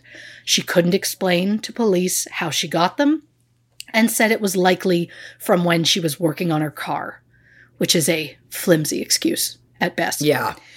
Uh, Denyer then spent hours denying any involvement in any crimes, but when police asked for a DNA sample, Denyer knew that she was caught.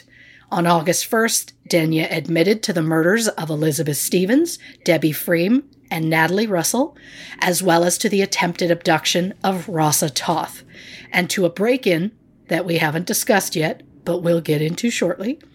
Uh, she also admitted to police that she had been, quote, stalking women for a few years in Frankston since I was 17.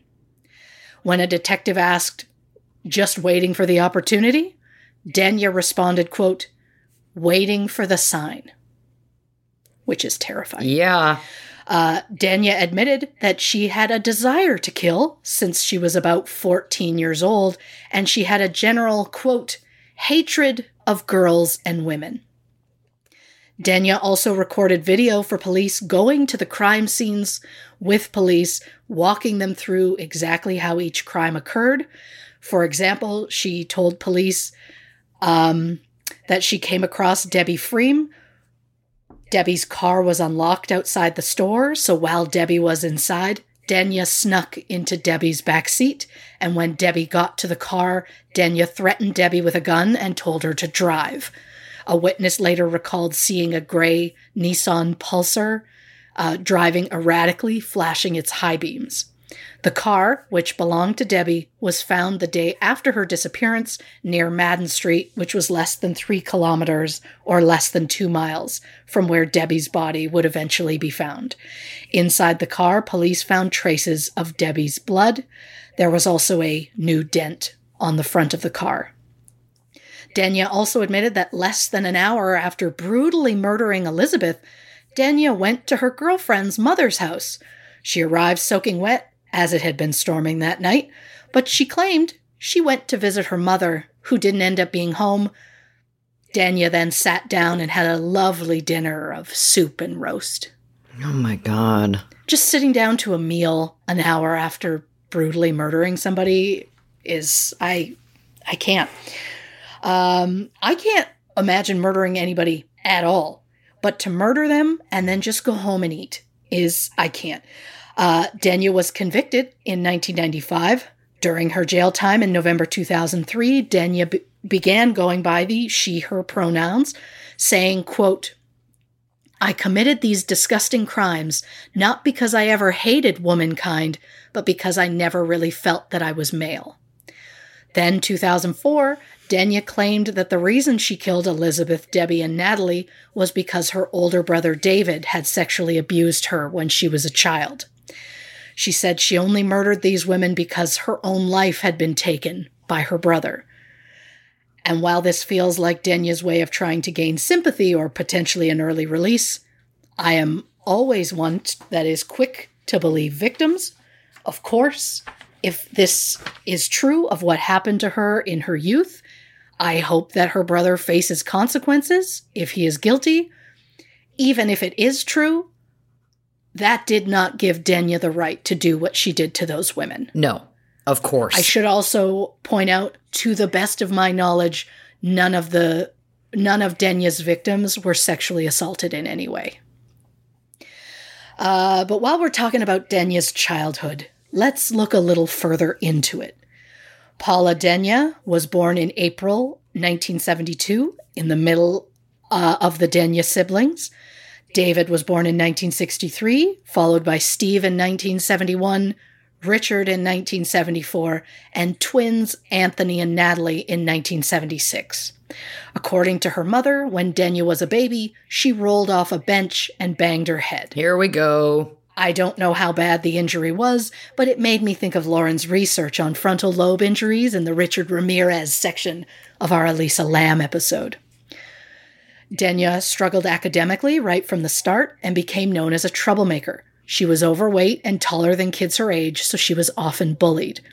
Denyer's former sixth grade teacher still remembers a time when the class was returning from phys ed and the first kid back to class was chewing on the end of a pen. Denyer walked past this boy. He made some sort of derogatory comment towards her, so she slapped this kid in the face so hard that the pen got lodged in the boy's throat. The boy was taken to hospital. It was found the pen missed his windpipe by just millimeters. Oh my God. Denyer shrugged off the incident and didn't seem bothered about it in any way. Then, when Denyer was 10, one of her brothers found the family cat hanging dead from a tree. Mm-hmm. Its throat had been cut. Denyer uh, told her brother, Oh, one of the neighbors must have done it. But then the brother asked to see Denyer's knife and found it was covered in blood and fur. My God. And while this is horrifying to hear, I want you to know that I have left out some very graphic, specific details about that incident that I'm just going to not. Uh, that is my cross to bear. I'm so I'm not- sorry. Going to share it because it's not necessary to the story. Uh, two years later, when Denyer's younger sister was given two stuffed Care Bears, Denyer cut the bears' throats and pulled out most of the stuffing. Uh, when asked about it, Denyer showed zero emotion. Then, less than a week before her 13th birthday, Denyer was charged with theft of a motor vehicle, and just two months later, charged with theft as well as willful damage and making a false report to the fire brigade. In September 1987, 15 year old Denyer was charged with assault after she forced another teenager to masturbate in front of some children. Oh my God. Yeah, this. Yep, I don't even have words for it. Uh, Denyer went through seven jobs, but was fired from each one for laziness or dishonesty. Although, according to author Vicky Petraitis, there was one time when Denyer was fired from the Safeway in Karingal Hub in Frankston for, quote, ramming a customer with a stack of empty shopping trolleys. My God. Yeah. In early 1993, Denyer applied to join the police force, but she was rejected after failing the physical. Those around her at the time said she didn't really seem disappointed at all. Then in February 1993, Denyer got a job at a boat building company in Seaford called Pro Marine. She only lasted there a couple of months as she seemed to do anything but what she was actually hired to do. During her time at Pro Marine, Denyer used a welding torch to melt the soles of her shoes. I assume that was to make her footwear unrecognizable at a crime scene. And yes, while that does do make it so that police can't determine the type of shoe, once you're caught, it is a dead giveaway. Great point. So I I am surprised by that. Uh, while working at Pro Marine, Denyer also spent a lot of her time making weapons, such as the various knives she would later use uh, in her attacks, as well as a glove gun. What is a glove gun, you ask? Apparently, it's a rubber glove connected to aluminum pipe loaded with a ball bearing, and when you pull the finger back, the bearing is released like a slingshot. Wow. Yeah, I just love that this kind of thing is so easily homemade. Yeah. I, yeah. Wow. Yeah. Uh, on February 19th, 1993, Denyer broke into the home of Donna Vane in the hopes of killing Donna. Unfortunate, or sorry, rather, fortunately for Donna, she wasn't home. So instead, Denyer took out her frustrations and slashed photos in Donna's apartment, cutting the throats of any women in the photos. Denyer slashed furniture, walls, clothing, as well as killed Donna's cat and two kittens and used their blood to write, Donna, you're dead on the wall. Oh my God. Female pornographic images were also left at the scene. Prior to the incident, Donna had received numerous prank calls that she found really disturbing, so she refused to stay home alone. So if Denyer was responsible for the phone calls, then it was Denyer who drove Donna out of the house. So that was an interesting Yeah. turn. Uh, in April 1993, Denyer celebrated her 21st birthday with family, and just a month later, she stalked and murdered Elizabeth Stevens. Police believe that Denyer likely stalked Elizabeth for two weeks prior to her murder. Were Denyer's attacks random? Author Victor Vika, Vi- so sorry. Author Vicky Petraitis believes that each of Denyer's four victims may have been specifically targeted. Elizabeth was living in a house that used to belong to the family of a girl that Denyer's brother Richard had dated, which is a weird connection, and apparently Denyer had been in that house before. Uh, Raza was a similar age and build to Denyer's mother. Debbie was a young mother like Denyer's sister in law. And Denyer's third victim was 17 year old Natalie, who had the same first name as Denyer's sister, who was also 17 at the time of the attack. Good God. So, is it possible that Denyer chose these women for specific reasons or because they were simply in the wrong place at the wrong time? During her first police interview, Denyer was asked why those specific people were chosen, to which Denyer said, quote, I hate women. A detective said, Why those women? And Denyer replied, quote, Just had a feeling. Psychologists who spoke with Denyer believe the victims were chosen randomly, and this proved Denyer's, quote, single minded desire to kill. Based on that and the fact that Denyer had no emotion whatsoever regarding her crimes, she was diagnosed with sadistic personality disorder. Yeah. 21 year old Denyer was convicted on three counts of murder and one count of abduction. She pleaded guilty to all four counts and even admitted to the incident at Donna Vane's apartment. On December 20th, 1993, Denyer was sentenced to three consecutive life terms without the possibility of parole.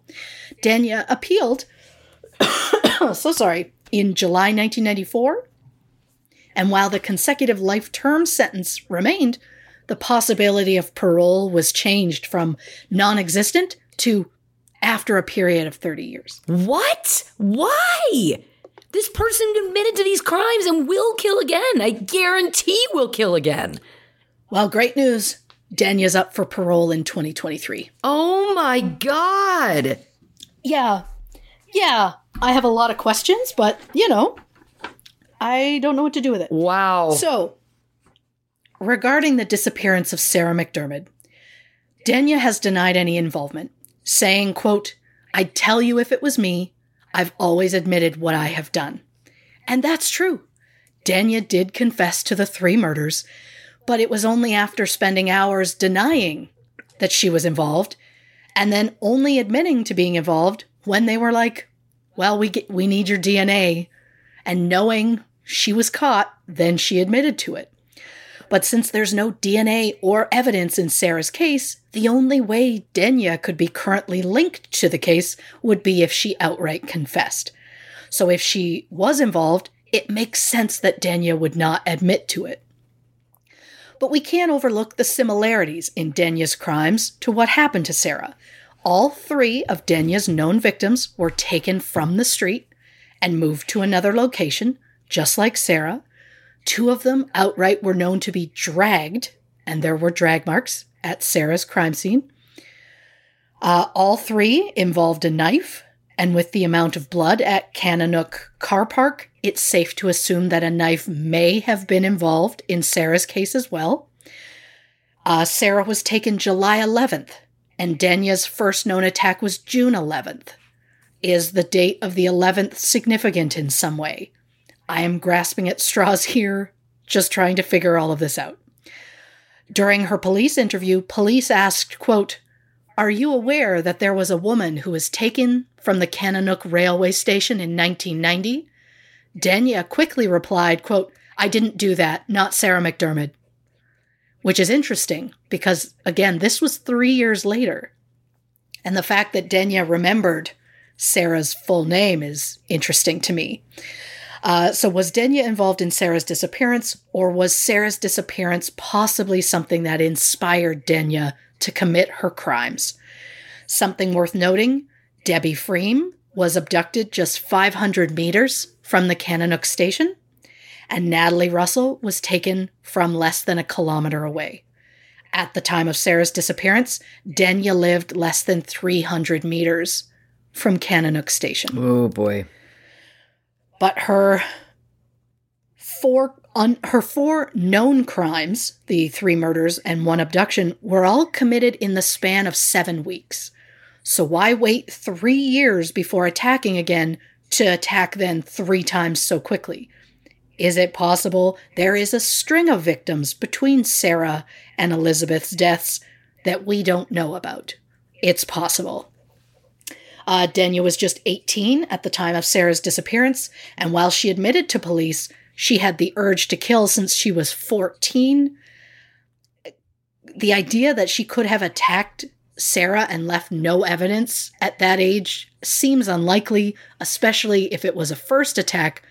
But who knows how many victims Denyer had both before and after Sarah? We know at the time of of Sarah's disappearance, Denyer was physically, mentally, and emotionally capable of committing the crime. So for now, until we have official answers, Paula Denyer remains a suspect. Yes. Specifically for me. Yeah. but, I mean, I, the way I made that sound felt like I was talking police, but I was like, no, in this case, I'm the police that I'm referring to. You're always the police to me. That's what we do. You're the profiler. Yep, exactly. You're I'm the detective that doesn't want to run, probably shouldn't handle a weapon, but will sit at my desk and guzzle tums while I have one too many Slurpees to keep me up to go through all this. We got our scumbag. Yep, 100%. So now we have come to the fifth potential suspect in Sarah's disappearance. This time, the suspect's identity is unknown.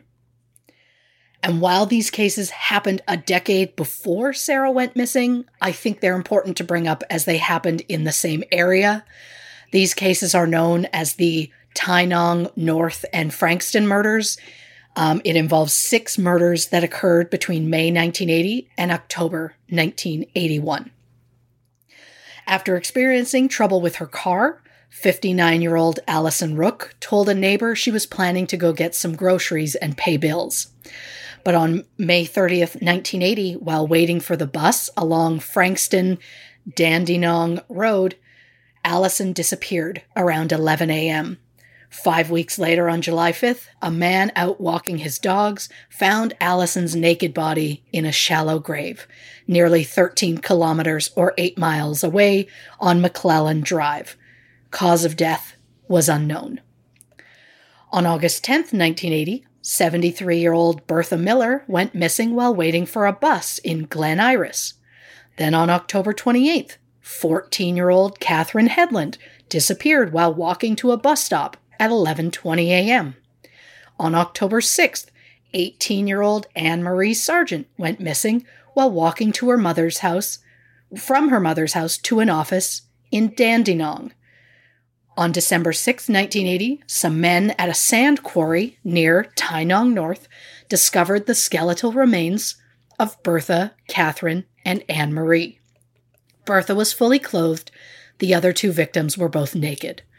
Cause of death could not be determined in any case. On November 30th, 1980, a week before the three bodies were found, 34 year old Naru- Narumal Stevenson went missing around dawn from Brunswick, Victoria. Her remains were found in Scrubland uh, in Tynong North, February 3rd, 1983. Then on October 9th, 1981, around 1:20 p.m., 55-year-old Joy Summers disappeared while waiting for a bus along Frankston Dandenong Road. Six weeks later, on November 22nd, Joy's naked body was found in some bushes by a man collecting firewood near McClelland Drive and Skye Road. This was a short distance from where Allison Rooke was found. Weird synchronicity, or meaningful coincidence, if you will. But not only is November 22nd my birthday, we're talking 1981, so that was the actual day of my birth, which is unsettling. But You also know, mentioned February 3rd, 1983, and I had just thought to myself, oh, the day before my actual birthday. it's uh, it's yeah, Yeah. I don't like it, No, nope. but uh, of course, it is it's possible that these six cases aren't all connected. When investigators did an inquiry into the cases in 1985, they believed they were looking for three different suspects. But in a 2017 inquiry, investigators announced they believed one person was responsible for all six deaths. Now, in five of the six cases, the victims were abducted from similar areas, whereas uh, Narumal was taken from outside the area, but her body was found in a similar area to the others, which suggests probably the same killer. And five of the six bodies were hidden fairly well. Again, though, Narumal's body was barely covered and just off the main road. But is it possible her killer was almost caught, so they just didn't have time to cover the body and they left quickly? I mean, it's also possible that it was deliberate because the killer was also racist, as Narumal was originally from Thailand and the remaining five uh, victims were Caucasian. It's possible. Uh, the reason that I'm convinced all six were killed by one person is because each woman was abducted either walking or near public transportation, and each victim was stripped of their personal belongings.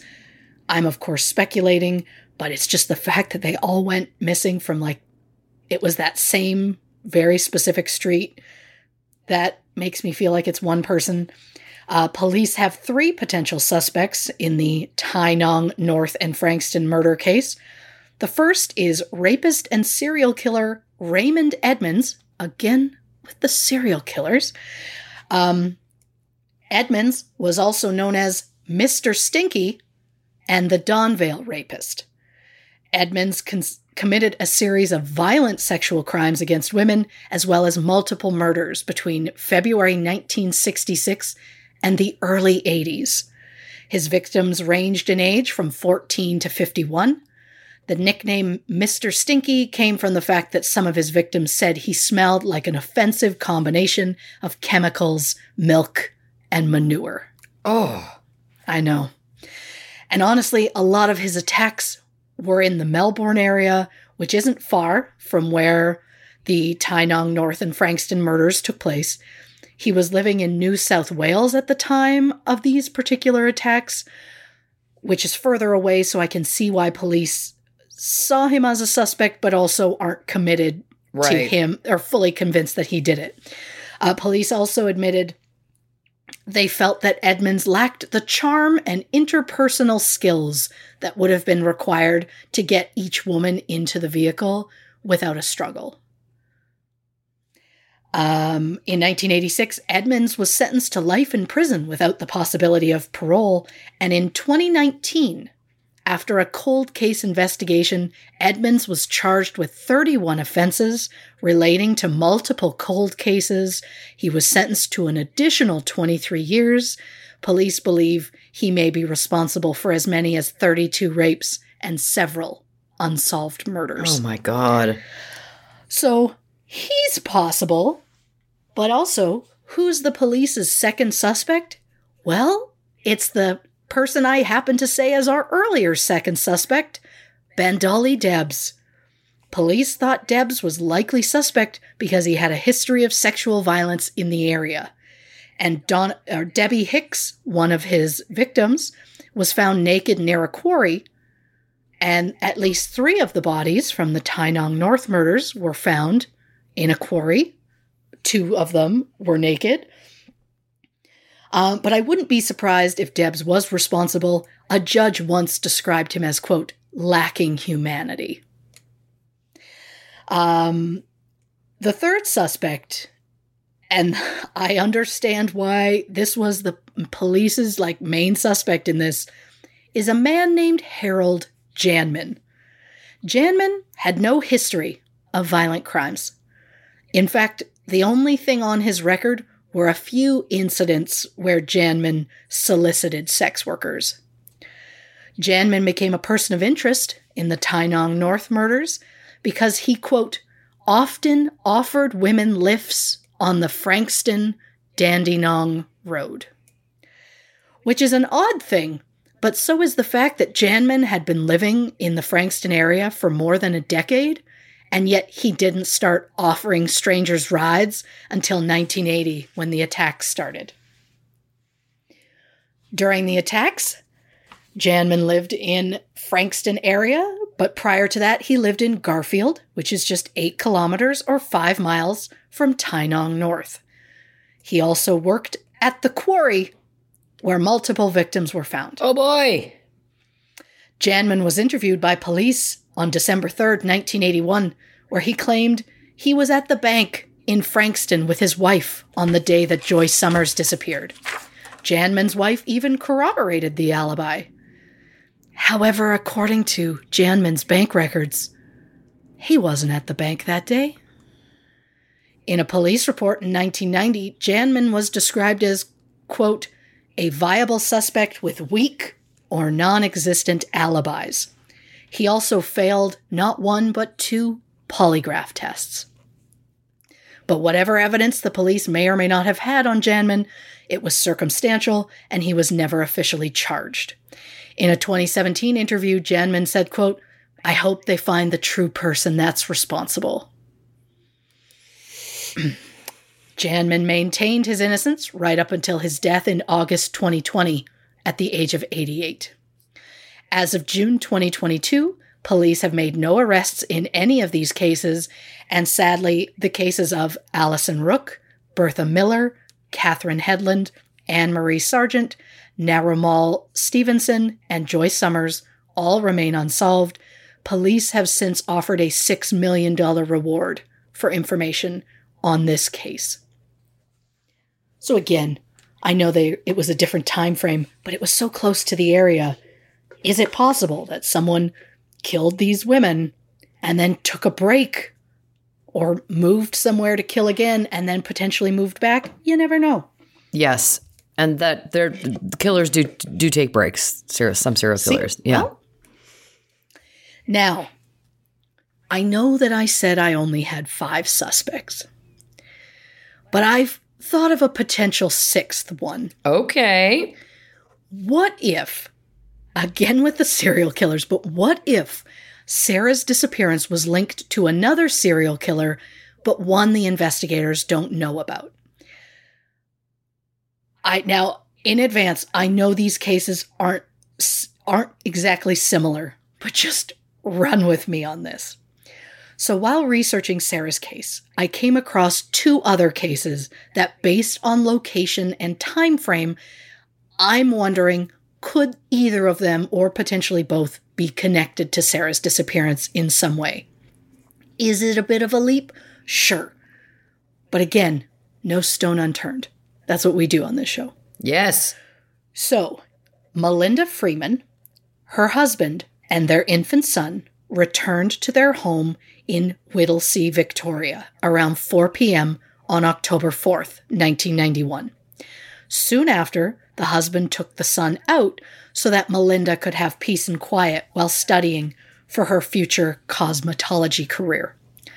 When her husband returned home around 11:30, he found the front door open, the house had been ransacked, and Melinda had been viciously beaten to death. She was just 27 years old.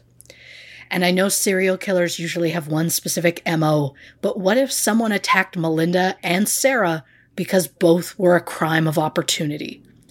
Whittlesea is about 84 kilometers or 52 miles north of Frankston, where Sarah lived, and the attack, attacks happened 15 months apart.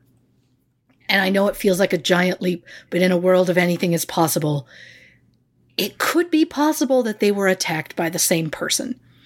Police received an anonymous tip about Melinda's death in 2018. They have not publicly stated what the tip was, but they have since asked for the person to contact them again. I will also say, um, visually, Sarah and Melinda are very similar in petite, curly haired blonde women. So it just feels very like, well, if the killer took Sarah and then realized they were kind of into it, it would not surprise me if they came across a woman of similar attributes. Yeah. They might go, Yeah. I'm going to, you know. In February 2022, police announced a $1 million reward for information on Melinda's case, but as of June 2022, Melinda's case remains unsolved. And then there's the case of Michelle Brown. On March 1st, 1992, a friend drove Michelle from her home in Baxter to another friend's home in Frankston. Baxter is like 6.4 kilometers or 4 miles south of Frankston. Michelle stayed at her at the friend's home until 7 p.m. when Michelle and a female friend walked to the Food Plus store on Frankston Dandenong. The trip took about 5 minutes. While there, Michelle called home, asking for her mother to pick her up at the Frankston railway station. Michelle's friend returned home, and Michelle was seen walking away from Food Plus between 7 and 7:15 p.m. It is believed she was heading to the Frankston station, which was less than four kilometers or two and a half miles away. It is not known if Michelle made it to the station or not, but a taxi driver saw a woman who matched Michelle's description near the phone boxes at the Frankston station between 8 and 9 p.m. A witness who lived on Playne Street, which is only a few hundred meters south of the station, reported hearing two separate screams shortly after 9 p.m. Michelle's parents said it wasn't uncommon for them to go days without seeing Michelle, so they weren't concerned about her disappearance right away. Which I find weird, since Michelle called home, specifically asking for a ride, and her mother says she went to the station looking for her daughter and her daughter wasn't there. And that didn't alarm her? Apparently not, Uh-huh. but yeah. Either way, Michelle was last seen March 1st, and her parents didn't report her missing until March 13th. That's a On March that's a long it's- time. It's a chunk of time, yeah. On March 14th, Michelle's body was found in an old shed behind a gun shop on Playne Street. The shed was about 400 meters from the Frankston station. Michelle was just 25. There is no word as to how she died. In 2013, police were convinced they knew who Michelle's killer was, but never announced it publicly. As of June 2022, Michelle's case remains unsolved. So Michelle was potentially taken from a railway station, which happened to be near the Kananook station where Sarah was last seen. And Sarah and Michelle were close in age, 23 and 25, respectively. And yes, their disappearances were 20 months apart, but I think it's more than possible the cases could be connected, or maybe one of the suspects that I listed earlier, like Jody Jones or Paula Denyer, were responsible for what happened to Michelle. And maybe these cases aren't connected, and one of the killers took Michelle's life and not Sarah's. It's, of course, possible that Sarah MacDiarmid's disappearance was caused by someone who wasn't a serial killer. But the fact it was covered up as well as it was makes me think otherwise. Yes, her blood was found at the scene, but her body has been missing for more than 30 years. It's also possible the killer just got lucky and there wasn't anyone there at the time. Uh, one of the psychics, yeah, I said psychics, that worked with the case believed that Sarah's body was buried at a tip or landfill. I also think this case has made me go, I would one day talk to a psychic because I am so quick to believe. I got wild. I got somebody for you. I bet. Uh, it is believed that the area of the tip or landfill was never searched during the initial search for Sarah MacDiarmid, and while it officially closed in late 1990, it was an active landfill at the time of Sarah's disappearance. A private investigator sent a letter to City Council requesting to do an excavation of the tip, but the council denied the request.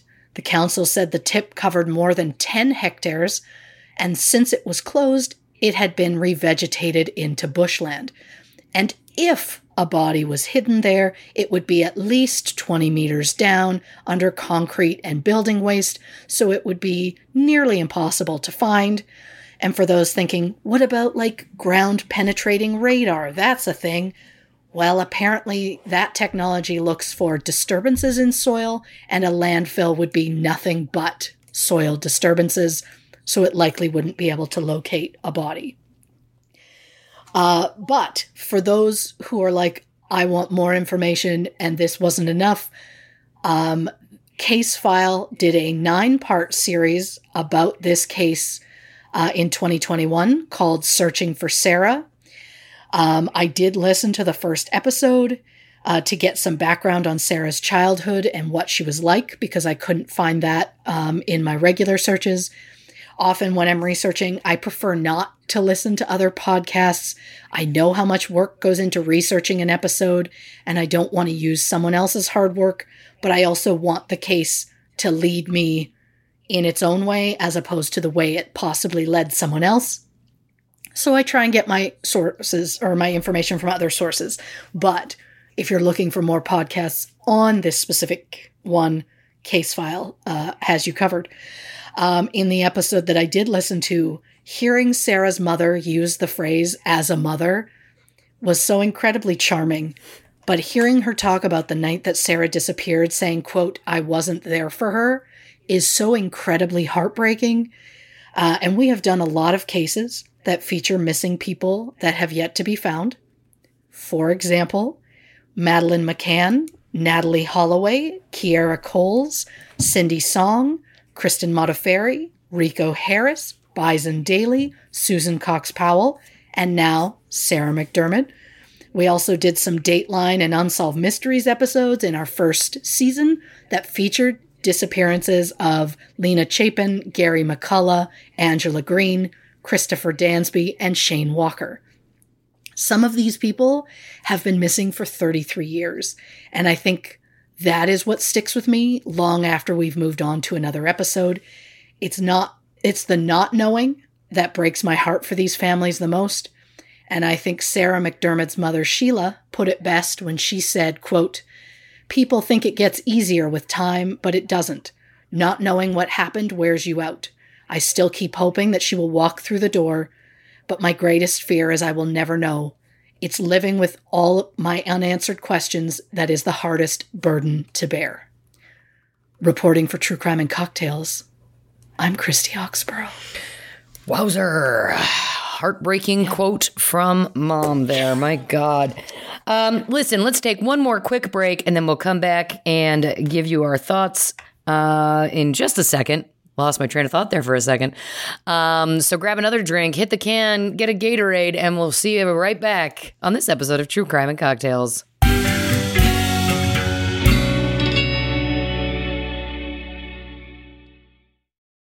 CarMax is putting peace of mind back in car shopping by putting you in the driver's seat to find a ride that's right for you. Because at CarMax, we believe you shouldn't just settle for a car, you should love your car.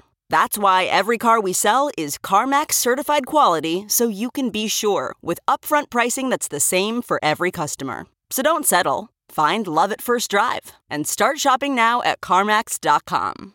CarMax, the way car buying should be.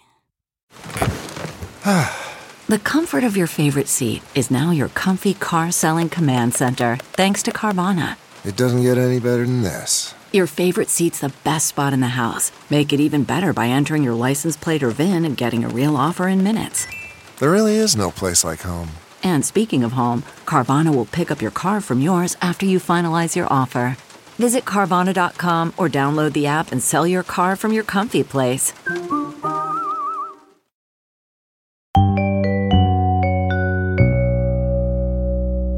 Welcome back to this episode of True Crime and Cocktails. All right, we're talking the Sarah MacDiarmid case, and God, what a. I just want to say, what a mass amount of murders were going on in that area at that time. It must have been terrifying. My God. Um, Okay, here we go. Where am I? Those are Kiera Cole's notes uh, on our update. Okay, here we go. So, I just, I mean, listen, you've brought forth so many great suspects here. Um, and of- course, I know that some of them are unknown, uh, but it just feels. I think the thing that I keep bumping up against is the fact that her body's never been found Oh, I know. but so many of the other bodies have. And I understand that this landfill sounds like it could potentially be the answer to that, which is unfortunate because it sounds like you'll we'll never get an answer. Um, but it's weird to me if it was a first kill, for example. It feels it it would be exceptionally. I feel like it would be exceptionally lucky to for the body to not have been found. Do you know what I mean? Like, so that's something that I keep I keep bumping up against. Um, but anyway, uh, I'm I'm gonna go through all of it. So, Jody Jones, this some this seems like the simplest answer. You know what I mean? Sometimes we talk about the simplest answer might be true. It's you know the fact that there was witnesses saying they saw her with you know covered in blood. The the fact that there was potentially uh, other men with her. This was a robbery gone awry. That is makes sense. I mean, she was carrying a tennis racket, which Yeah. I think at that I, I'll speak for myself. If I see someone carrying a tennis racket, I would look at that person and think they probably have money. Um, tennis is not something that I think, and I'm not saying that this is correct at all, but I think that there is a perception of tennis being um, like a rich sport. Now, again, I know that that is not the truth, but I'm just saying if you're targeting someone for a robbery, I could see that being um, someone that may look appealing. You know what I mean? Sure. Um, the fact that there was also that witness that heard her saying like give me give me my keys back. Like this isn't funny. This also seems like it could be one of these things where this small group approaches you know kind of grabs the keys out of her hand like they're whatever and then mm-hmm. things escalate. And you know what i mean? Like i could see it being yeah. you know, the fact that her tone didn't seem panicked at first says to me that she was probably trying to mitigate her panic or didn't want to appear panicked. Sure. That's what my gut would would say about that. But I could see this being someone like grabs her keys, they're tossing them to each other and, you know, then they threaten her and and something, you know, obviously it goes awry. Now, where does that one fall apart for me? Again, where is the body? And if this was a robbery, they then have the keys to a vehicle. And if you want some money, I would suggest that you could take that car. Now, I understand that maybe they were trying not to get caught, but they did also take her belongings. So it's just an interesting dichotomy to me. If the only purpose of this crime, or, or excuse me, the original purpose of this crime was was to rob her, it just seems odd to me that then she was never found and the car wasn't taken right? because again it's it's how are they transporting this body right? Great like if this is if this is jody jones and we know that she was with these people with the people that were with her were people without housing i don't know that they would necessarily eh, they may have access to a vehicle but do you know what i'm saying? Like it's like this so this this one felt the simplest to me but then it just unravels to me because again it's the fact that the body has never been found. To me, if this is a an accidental murder, it was just supposed to be a robbery and it went awry. Yeah. How are they so good at hiding this body? And- Yeah. And and, how did they transport it? Do you know what I mean? So again, that one just doesn't make sense to me. Um not impossible. There's a million different ways that, that I'm sure that could have happened, but let's also not forget this is 1990. This is before cell phones. So it's not like they could call somebody and say, "Hey, we have a problem. Can you come help us bring your car?" whatever. You know what I mean? Like again, it just starts to this one just starts to unravel for me a little bit um as you go through it. Now, Bandali Debs, um, all of these armed robberies, this oh my god, like execution style Oh, killing of the of the, the cops there. My god, the fact that he was doing this with a 17 year old boy, like the, so many layers, so many layers here. Um, I also wrote down Silky Emperor sounds delicious. I just love the name of it. And Yeah. you have never had Korean barbecue, I'm assuming. I have And not. The next time you come, we're going. I've written that down. It's delicious. So the the issue that I had written down here was does the MO match? And then of course you did address this later that it's like some killers do change their MOs, which is true. Richard Ramirez was somebody who changed his MO consistently. Sure. Um, it's not impossible. And but the fact that he came back up again later is again fascinating to me. I don't know. I don't know about this one. I mean, yes, is it possible? Of course it is, but but I don't know. There's just something about that one that didn't speak to me, and I I don't know why. I really do. I, I can't explain why. So I'm going to keep moving, and I'll get back to him. Um, Ashley Coulston. Uh, this is fascinating. At age 14, abducted two teachers, and then went on to bu- build a mini yacht. And it appears that he, or the micro yacht, it appears that that happened before he started to kill. And my gut is telling me that he did that solitary, go on a boat. I'm going to try and sail to whatever because he was trying to be alone. That says to me that he knew because he, he- again, he, he's he did that abduction at 14. He's clearly had thoughts of killing. It says to me, but building a micro yacht and sailing for long periods of time alone, that's a that's a person who's having thoughts of killing and is like, I know that this is wrong, and I'm going to try and take myself away from society so I don't do it. Sure. And then ev- eventually it just became too much. You can't live that life forever, et cetera, et cetera. That's my gut there. Um, so because of that, because he he absolutely knows the difference between right and wrong, and I think could have been potentially policing himself until he no longer did. Again, this is all speculation I'm creating. sure. Um, I think he could beat a, a personality disorder test. Like, I think that this person may not show typical signs because this sounds like somebody who potentially was trying not to kill and then did. Yeah. Uh, but do I believe that this person does not have a personality disorder? No. I think that, you know, there's a theory, of course, that every human has the ability to kill someone. Um, and I think that that is in, that applies to if you're in a kill or be killed situation. Do you have the Sure. ability to to kill in in self defense? And I think yeah, I think that we have that as humans in us.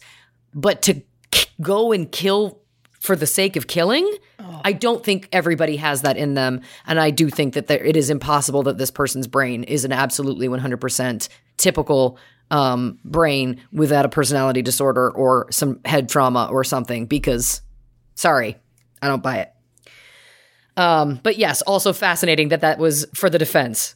It was like he's I completely know. normal. Like what? And, I shouldn't use the word normal. Uh, I mean, normal's the, the, relative, Uh, there- or- Sure. or rather, it, doesn't exist in the mental health world. Um, he is typical. Uh, is what I guess I sh- should say. Um, uh, okay, Paula. Now we're on to Paula. Um, what's interesting here is the mo stayed so the same, right? This is consistent. And the fact that she immediately gave up as soon as it was like, we're testing the DNA. Two things. Do I think that it's possible that she killed Sarah? I do. But it, again, it is the fact that that body was never found and this would potentially have been an early kill for Paula that just feels. I don't know. I don't know whether I buy it. Again, you know, it, it, it feels like. I mean, again, the mo is pretty much identical, or or we don't know that because we've never found uh, Sarah's body, obviously. Right. But it, it, it feels like it aligns. Um, and if again, the fact that there's so much about cars. In, in and that's not even just in this one. All of the other the other uh, long list of victims who were taken i- with someone luring them into cars. It's just such an interesting theme across the board for these killers. It's a, it's like a, it's like they're all sharing similar t- traits, which is terrifying. And again, it just I feel like it's oh my god. Anyway, um, again, the fact that she got into that woman's car and then waited for her to get back in the car, I just wrote lock your cars. I really that's what I put down. Even if you're running in somewhere for five seconds, and this is not me victim shaming at all. Um, it Nope. was a different time, uh, a- and and also you know I I've done it, but this is reminding me not again. nope. Lock your cars. Oh, there was Lock there were cars. so many reports after that death in particular that were like there wasn't a woman in the area who didn't check her back seat after that came out or didn't make sure that her doors were locked. And yeah, you're right. It was a completely different time. You wouldn't think no. Anything like I it. again, I've done it so now. gross. I've run in somewhere and I've left my car unlocked. Sometimes by accident. Do you know what I mean? Like not even Sure. thinking. I'm gonna have to keep my again. I have a true crime podcast. I know better. Um, sure. I do now. Oh my god. Um, again, the childhood head injury with Paula. Yep, absolutely. And this whole story of this childhood and slapping that boy so hard, stealing a car before age 13, assault, an assault charge at 15, forcing someone, forcing another kid to masturbate in front of children. I, I, I mean, listen, nobody in that family thought, hey, we, Paula's troubled. Nobody in that family thought maybe Paula needs some help. My God, screaming the the cat that I appreciate not knowing all the details for. You know what I mean? Like no, at no point did those parents not want to. I don't know. Think about some kind of counseling. I, I, I'm sorry. Again, I know it was a different time and whatever, but that's wild. And I also love applied to applied to uh, the police force, but but failed the physical. And I was like, what about the assault charge at 15? Can you get on the police? Well, maybe I don't know. Again, who knows? But again, wild. Uh, again, going from applying to the police force to taking a job where you can build your own weapons. I mean, again, it just feels there was so many signs along the way i guess for me with with paula you know and i i again i'm not blaming anyone but paula for those murders of course but it just feels insane to me that no one in in paula's life at any point leading up thought hey maybe we should try to intervene on all of these behaviors you know Oh, a hundred percent. um, I also cannot handle the fact that this person is up for parole, and I encourage can't. everyone in that area to um, protest and and and do everything you need to do to, to remind the courts that this person should not be out on the street. It's important. I know that that there's. I- I'm sure that the families of of, of the victims will be doing the same.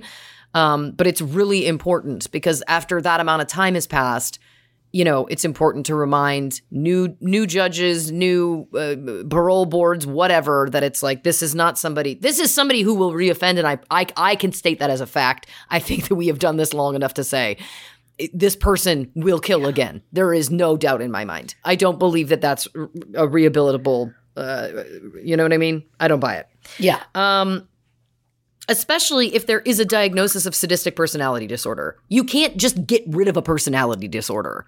You can do things to um, better yourself. And you know what I'm saying? But you there has to be a want. You have to want to better yourself. And I don't I'm not getting that vibe. You know what I'm saying? that doesn't Yeah. not striking me as that. So I agree with you that it makes sense. I mean, again, the proximity with that Paula lived so close to the station, that one of the other victims was taking so close to where Sarah had been had been taken. Uh, the fact that there is the the gap in time isn't super alarming to me. Other than Paula being so young at the time, again, it just feels advanced in terms of getting again hiding a body that well. But it could be as simple as as that landfill. That I mean, that isn't a wild concept, Sure. right? Like, and and again, just got lucky. Um, but it is the fact that the rest of those crimes happened within a seven week span. Um, Yeah. it, i is it impossible to me? No, but it just feels like if she, excuse me, if she had killed um, uh, Sarah, it feels like then there would have been a string. And I know what we're saying is there could have been other crimes. I mean, it's also possible. What about Melinda, Melinda Freeman and Michelle Brown? What if that was Paula? More than possible. Right? I mean, again, it's it's within that span of time. I think it was um Paula who had told police or had told someone she went to school with Michelle.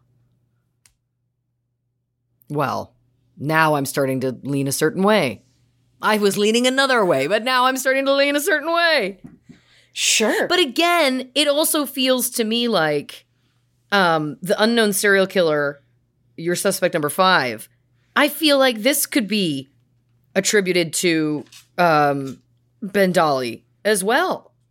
Uh, uh, sorry, Bandali as well, but also there's so much crossover happening that it's it's like is somebody mimicking somebody else? This is the other you know what i'm saying? Like is it possible? Now again we're getting into an age category here where i don't know that paula could be responsible for the murders in 1980 and 1981 that's that doesn't feel possible.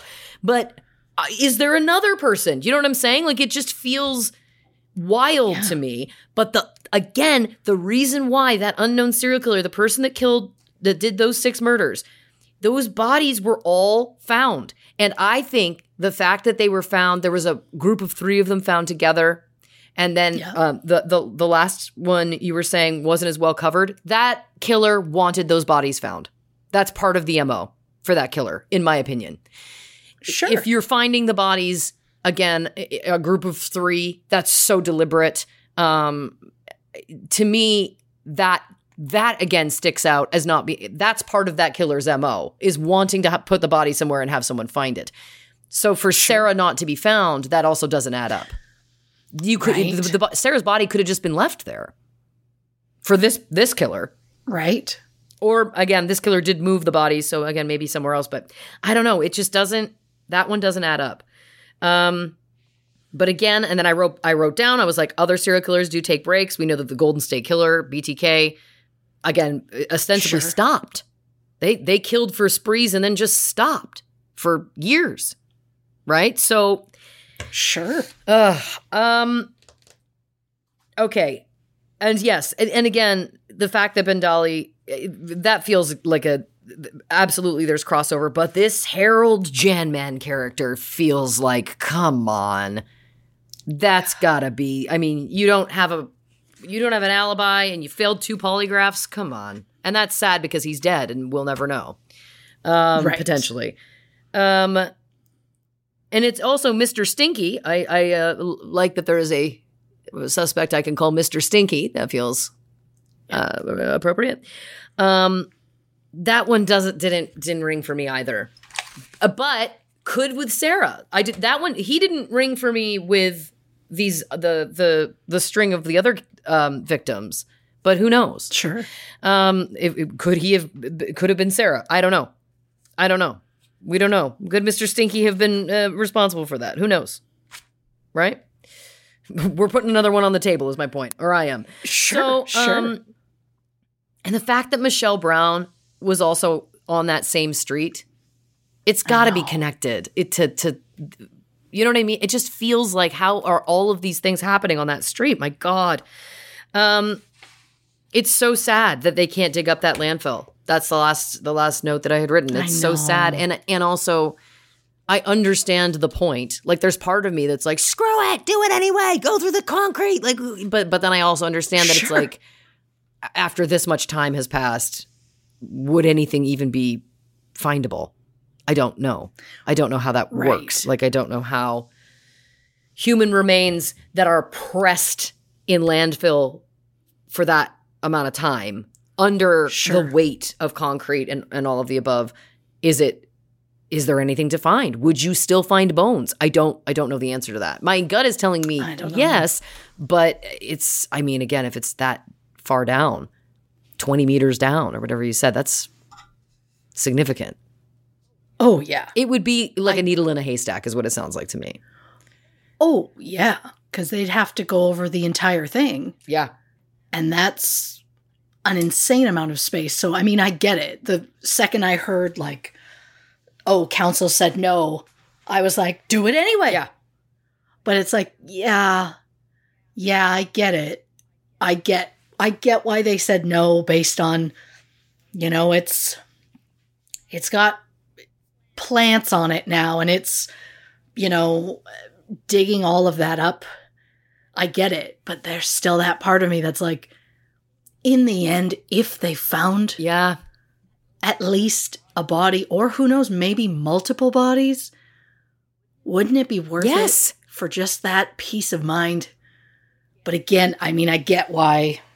I get why they've said no. I still, I would still be on team dig up. Don't get me wrong. I, I would Oh, still be like, it's worth trying. Don't get me wrong. I'm just saying it's. Oh, a hundred I, I I'm curious about like what the science is, like how how how much would even be achievable. I don't know, but I uh, but listen, I I'm with you. I would still say it's worth it. It's worth it's worth the time and the money. Obviously, if and to your point, you, there could be more bodies in there. Great point. Yes. Great point.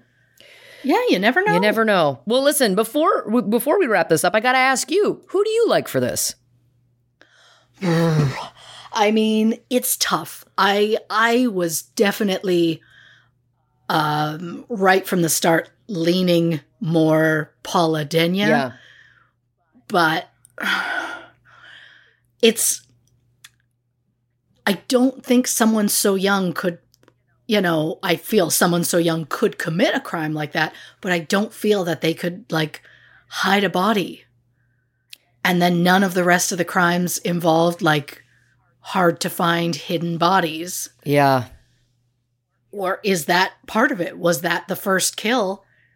And then she was annoyed because she didn't get the props of like the body wasn't found and that was upsetting. So it's like, well, next time I'm going to make sure that you find the body so I get the credit And kind of thing. that is more than possible.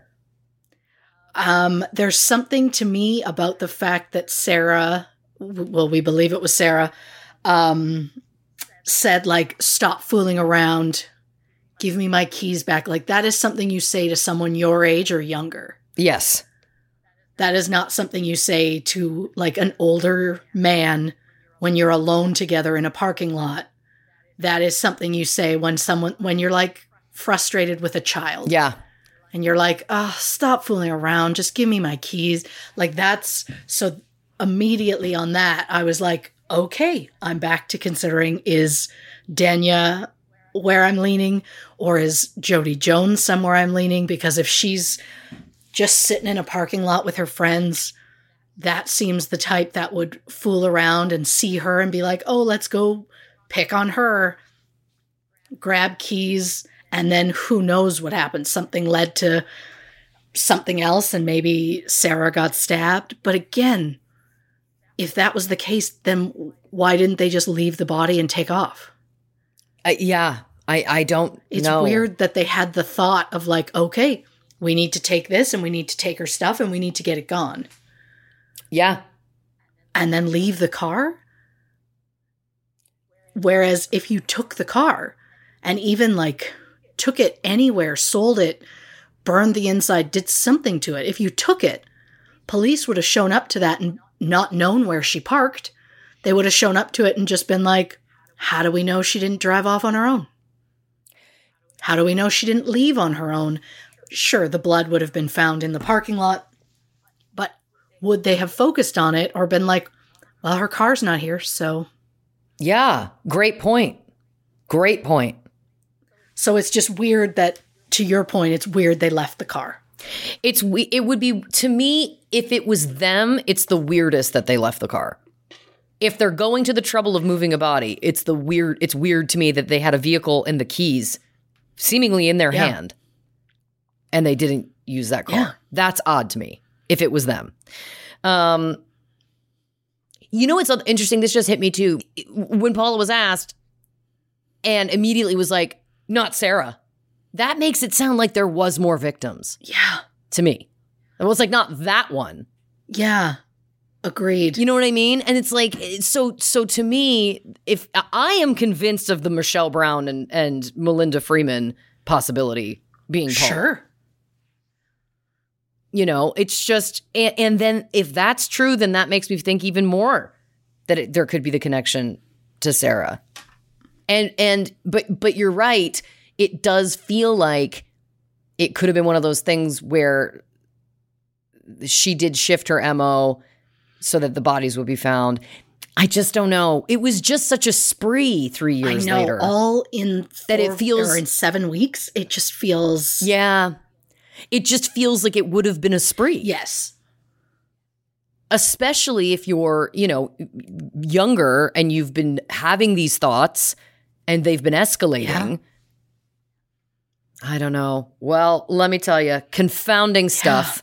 Um, I I can see why you uh, wanted to cover this one because really, truly, it is heartbreaking. Um, but yeah, wow, uh, amazing work as always.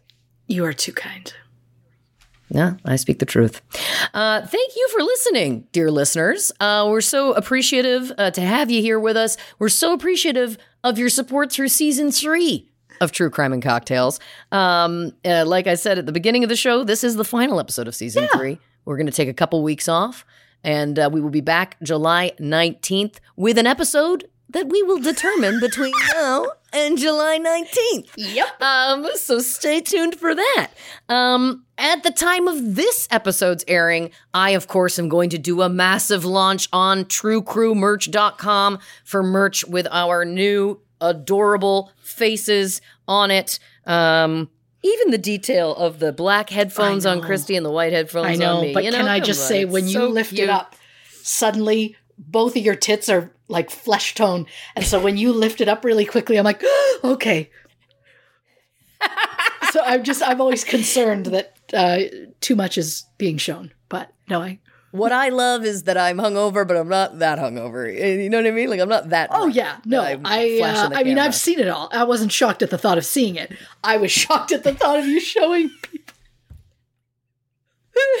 Listen, yeah, yeah. If I'm Yeah. gonna do that, I'm gonna charge for it. Stay tuned for my OnlyFans. anyway, um, so go to truecrewmerch.com and check out the new merch. Uh, if you're listening to this episode, it will be available. Um, and if you haven't already, give us a follow on the socials at True Crime and Cocktails on Instagram, Facebook, and YouTube at Not Detectives on Twitter. And if you're looking for a little more content, if you've if you've caught up on all of our episodes and you, we're we're black for two weeks, we're dark for two weeks. Um, you want some more? Go to patreon.com slash true crime and cocktails. We've got bonus episodes over there. We do four bonus episodes a month. We do a live monthly Q&A. Uh, there's a poll over there, all kinds of things. Um, so check that out if you are interested. Christy, do you want to say goodnight to the people? Good night, season three. Oh, good night, season three.